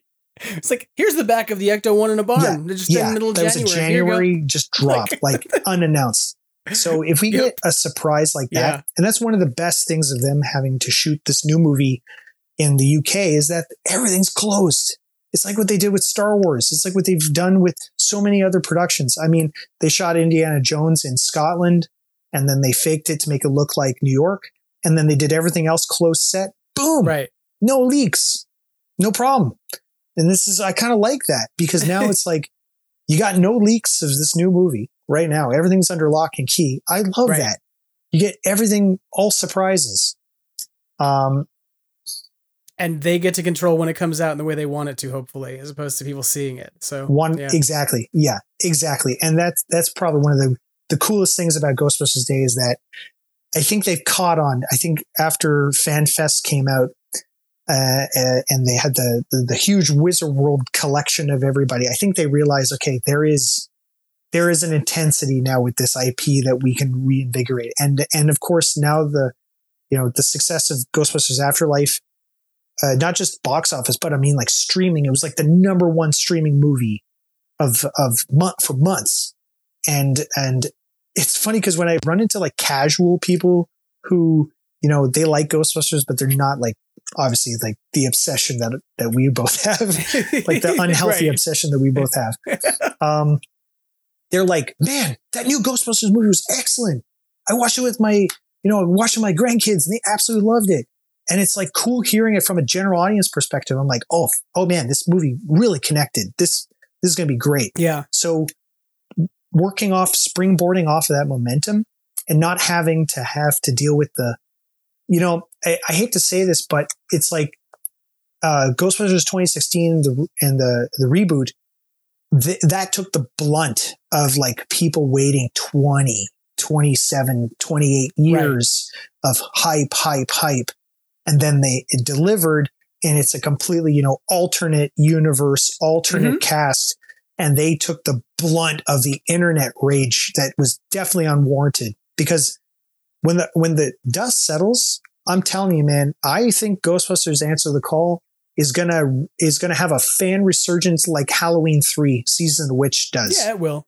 Yeah. Absolutely. There's people out there who love there's it. there's there's a fandom community that absolutely love that Mm-hmm. movie, and I think it's absolutely great that that that movie has found its following. And I like how Ghostbusters two has its amazing following as well too, which Yeah. is, which is great. Yeah. So I'm looking forward to for Ghostbusters Day some cool new little teasers, some maybe some posters, some uh, an Instagram reel that we're gonna see on our timeline for three days nonstop, and we're gonna have to Right. mute it. yeah, I don't know if we'll get a full blown trailer. No, but, um, no. Um, A few little teases would be nice. So- yeah, um, yeah, it'd be it would be great. Um, but yeah, I'm looking forward to um, eventually um, fully releasing in a way that's happy for everyone, including Ghost Corps and everything like that. But my um, VHS uh, Ghostbusters Afterlife fan edit project that I've been Yeah. working on for a little under a year. Um, and um, it's just been, I've been so slammed with video productions and movie productions Uh, I even did production assistant work and uh, uh, background acting work on a couple of movies, and now I'm done those, and now I can get back to the fun fan projects. But I can say that the fan edit on VHS on a VHS master exists. It is done, and the key thing that I think is unique because I know that there was a, a few fans that have done this already. They just did a simple, you know, HDMI video signal transfer to VHS, and then they can have Sure. it Yeah, for yeah. aesthetic purposes. I went the slight extra mile and I made the movie a letterbox uh, widescreen format that 100% matches Ghostbusters 2 on VHS. So I Nice. envisioned what it would be like if Ghostbusters Afterlife came out in, let's say, 1993, a few years Right. after um, Ghostbusters 2. And so aesthetically, I have in this fan edit of Ghostbusters Afterlife, I have um, stingers and uh, RCA uh, video um, promos that match Ghostbusters 2 at the beginning of the film. I have the quintessential, um, this uh, movie has been edited to fit your screen kind of FBI warnings and all that stuff. Right. And um, I went the extra mile and I reanimated the Sony uh, um, fanfare logo at the beginning to turn into the original 1984 89 Columbia Pictures logo. So That's when awesome. the movie starts, you're keeping the aesthetics of the of the 80s and early 90s and then at the very end, um, you this may be um, you, you may have already seen this, but on my Instagram, I have a um, a teaser image where I was able to reanimate the original Ghostbusters animation from '84 um, into Ghostbusters Afterlife because I knew that at the end of Ghostbusters Afterlife with the infamous bridge shot and then the Ghostbuster logo appears, they had to modernize the logo so that it matches the Sure. the correct marketing and then the the title has to fit across the screen anamorphic widescreen. well, you can't do that on VHS because it's a four by three window. So what I was fortunate enough was that um, the company that did the original uh, title animation, R. Greenberg, um, uh, in conjunction with Pacific Title and all those people, um, I found their original scan of the um, 35 millimeter Panavision logo. Um, and the, there's two sources you can get this. You can find it on Art of the Title, um, which is a website that's dedicated to the art of uh, movie titles and movie credits, like Superman the movie, which is, I think, one of the greatest movie title sequences of all time next to Star Wars. Um, but um, they have the original Ghostbusters animation um, that, ha- of course, happens in 84. Uh, but also, um, if you have the 35th anniversary Blu ray, uh, you get the uh, ShoWest uh, reel of Dan Aykroyd and Bill Murray selling the movie to movie yeah, theater yeah, people yeah. there is a extremely uh, high res um, HD slash 4K uh, version of the logo. So I had to painstakingly take those two sources, combine them, and then merge them into frame by frame of the of Ghostbusters Afterlife and uh, dirtify it to make it look like it was from VHS tape. right. So it looks like it's pretty seamless. It's only a 10 second clip, but it took me a little bit of some change to, to tweak it. Uh, that's one of the benefits of being a videographer and video editor. You can kind of do weird, weird, fun stuff like that. Um, but in no way did I uh, re-edit the movie. Like there's no Jar Jar Binks or there's no, uh, right, right, right. you know, there's no flying ecto. Um, um, no one screams like no when like, you know, when people die or something like that. So there's no like, you know, little additions. There's no lightsaber fight at the end of, uh, you know, the Gozer battle or anything like that. So You didn't uh, go back and create your own little scenes of people suiting up. that's or, right. Um, add add Rick Moranis. yeah, into I the didn't. I didn't or- CGI Rick Moranis at the at the end with the car. Um, so yeah, I, I kept the, the the entirety of the original film. I wanted to keep the original fanfare of the 84, 89 VHS releases. And then I added an Easter egg at the very end of the video, which I'm not going to reveal. Because eventually I need to figure out, and if anyone's listening, I need to figure out what's the best way I can do this without stepping on anyone's toes because I think it's a fun project, but I also want to make sure that you listen, to everyone. You go out and you buy and download a purchase a copy of Ghostbusters Afterlife 2021. Right. you can buy that on iTunes. You can watch it on all your fun streaming platforms, and you can go to your local Best Buy and buy it on Blu-ray while you still can, while there's physical media. so that's important. uh, but yeah, um, uh, I'm happy to share uh, more updates and more little teaser clips of that uh, of that project, and um, eventually we'll have some um, VHS box art that uh, we can tease um, and and people can can download and we can basically learn how to make our own little fun VHS copies of our movies so they can aesthetically match on the on our VHS bookshelves with Ghostbusters one and two. Right. Yeah. And you know, um, it's not like I have 12 copies of Ghostbusters on VHS because, you know, that's what normal people do. and and have it on you know laser disc and have it on DVDs and you need a beta copy yep. and yeah you need a beta copy. You so, need a, a CED disc. Yeah. all those. You got to find it bootlegged on a on a video disc on a VCD yep. a weird computer fair somewhere in the 1990s yep. all yeah, of those. these are all things that exist. All of those. So I, I again uh, Jim thank you so much for for having me here uh, to talk um, some of the early days across streams and and of course my obsession with all that is Ghostbusters and uh, Alf, of course, which is going to be a recurring yeah, thing. No, I'm. I, thank you for coming. Thank you for coming on the yeah. show, and thank you for taking time to do it. Um, I know that for you it was a a late night event because we are on a three hour yeah. time difference, and I distinctly appreciate um the amount of time you gave us and uh, putting yourself out and depriving yourself of sleep to make podcasts in the middle of the night in a way that you may not have in a while. yeah, so, it's bring it's bringing um, back some uh, some acid flashbacks for sure. so yeah, I'm just I'm. Um, people want to. F- people want to find out more about your Ghostbusters VHS project and what you're doing, they can find you on Instagram at the Matt Prov. That's correct. Right? That's at the at the Matt yeah. Prov on Instagram. Um, um, also, if you're if any of you are listening to the or uh, friends of the Yes Have Some uh, podcast, um, I make random comedic appearances here and there at one of the one of the random groups that they have. um, I am no longer on Twitter because uh, the funny story about that is on April 1st, on April Fool's Day, I changed my profile picture to uh, Elon Musk's profile picture. and I wrote, um, Hi, my name is Elon. I am a stupid face and I have a big butt and my butt smells. And I like to kiss my own butt. And within 35 minutes, my account was permanently banned. so I, I was on Twitter for close to 10 years and uh, I was banned within 35 minutes.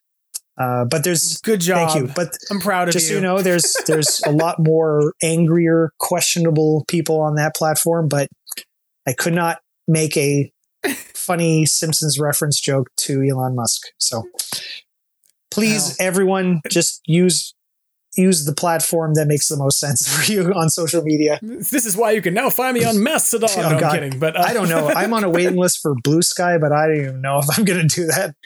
I'm happy. I'm afraid of. I, I, become increasingly afraid of social yeah. media as the days go exactly. by. I'm happy with yeah. Instagram. You'll never find me on TikTok. You'll never find me anywhere else. um, I am more than happy to talk and share of uh, my love of the real Ghostbusters action figure toy line. Anything from Kenner from the um, mid to late 80s and early 90s. That toy line and company was unmatched. I I love seeing I love seeing uh, real Ghostbusters uh, artwork and seeing all the fun stuff that people are doing with their collections now. And that is what social media should be all about. It should be sharing and and loving the positivity and creativeness of people's collections, and that's that's where the joy comes from. And talking about Alf, I don't, agree. don't forget that. Talking about Alf, yes, and, and there's Alf, dozens and of fans, Without, dozens, in in an in an internet age that loves cats. Talking about Alf can be difficult. That's true, but you know what's not difficult is this conversation with you, and I appreciate that we had it. So thank you. I appreciate that you came on the show and it was finally good to talk with you one on Yes. one. Um, and hope we get to do it again because Any it was good. So- anytime. And you know that that media train for Ghostbusters Afterlife 2 is just around the corner. So that's right. So get ready. Hey, I'm just gonna say, if nobody else noticed it, the uh the the Spotify description of the episode in which Dan Aykroyd was interviewed um actually says he's working on the Ghostbusters Afterlife 2. Which I am I've said previously I was calling this movie as its title, and now I'm saying, look, someone on Spotify with a podcast who had Dan Aykroyd on confirms that the title is Ghostbusters Afterlife 2. so Yeah, um, j- maybe that's what we'll find out on Ghostbusters Day, what it's really called. that would be You know nice. what? So A title reveal would be pretty awesome. You hear that. Jason? You hear that? So- Gil? Please, please give us something. God, right. God, give something to us. We're crying here. But yes, next time we talk, we can talk about what this movie's really called, hopefully. Wonderful. Thank you so much for coming on. I appreciate it. Thanks, Jim. And, um, be well. Anytime. We'll talk to you again soon. you got it, dude. Cheers. Take care. That about wraps things up for Extraplasm this week. Thanks for listening. And I hope you have an amazing Ghostbusters day. I hope the next time we talk, we'll be finding out about Ghostbusters, whatever it's called, as opposed to Ghostbusters Firehouse. Or maybe we'll find out that it was a trick all along and the movie actually is just called Ghostbusters Firehouse. Or hell, maybe we'll find out it's called Ghostbusters Hell's Kitchen, but probably not. In the meantime, um, I appreciate you tuning in. I hope you'll tune in again next Tuesday. If you want to support the show, you can, of course, leave a positive review on iTunes, which is not what it's called anymore, Apple Podcast, which is what it is called, Spotify, Stitcher, Amazon Music, wherever it is that you get the podcast. Those reviews really do help to connect people with the show and to let them know that this is a podcast worth checking out. So if you can do that, it helps out. If you have anything you want to share with the podcast, you can, of course, reach me at Extraplasm on Instagram, Extraplasm on Twitter, or extraplasmpodcast at gmail.com. And I want to thank Brendan Pearce of Badoochi Studios, who provides our logo, to Magnavox, the Vaporwave artist, who provides the theme song for Extraplasm. And lastly, have an amazing Ghostbusters day. And as you do, keep in mind what Ernie Hudson says Try to have fun and always keep on busting. Take care.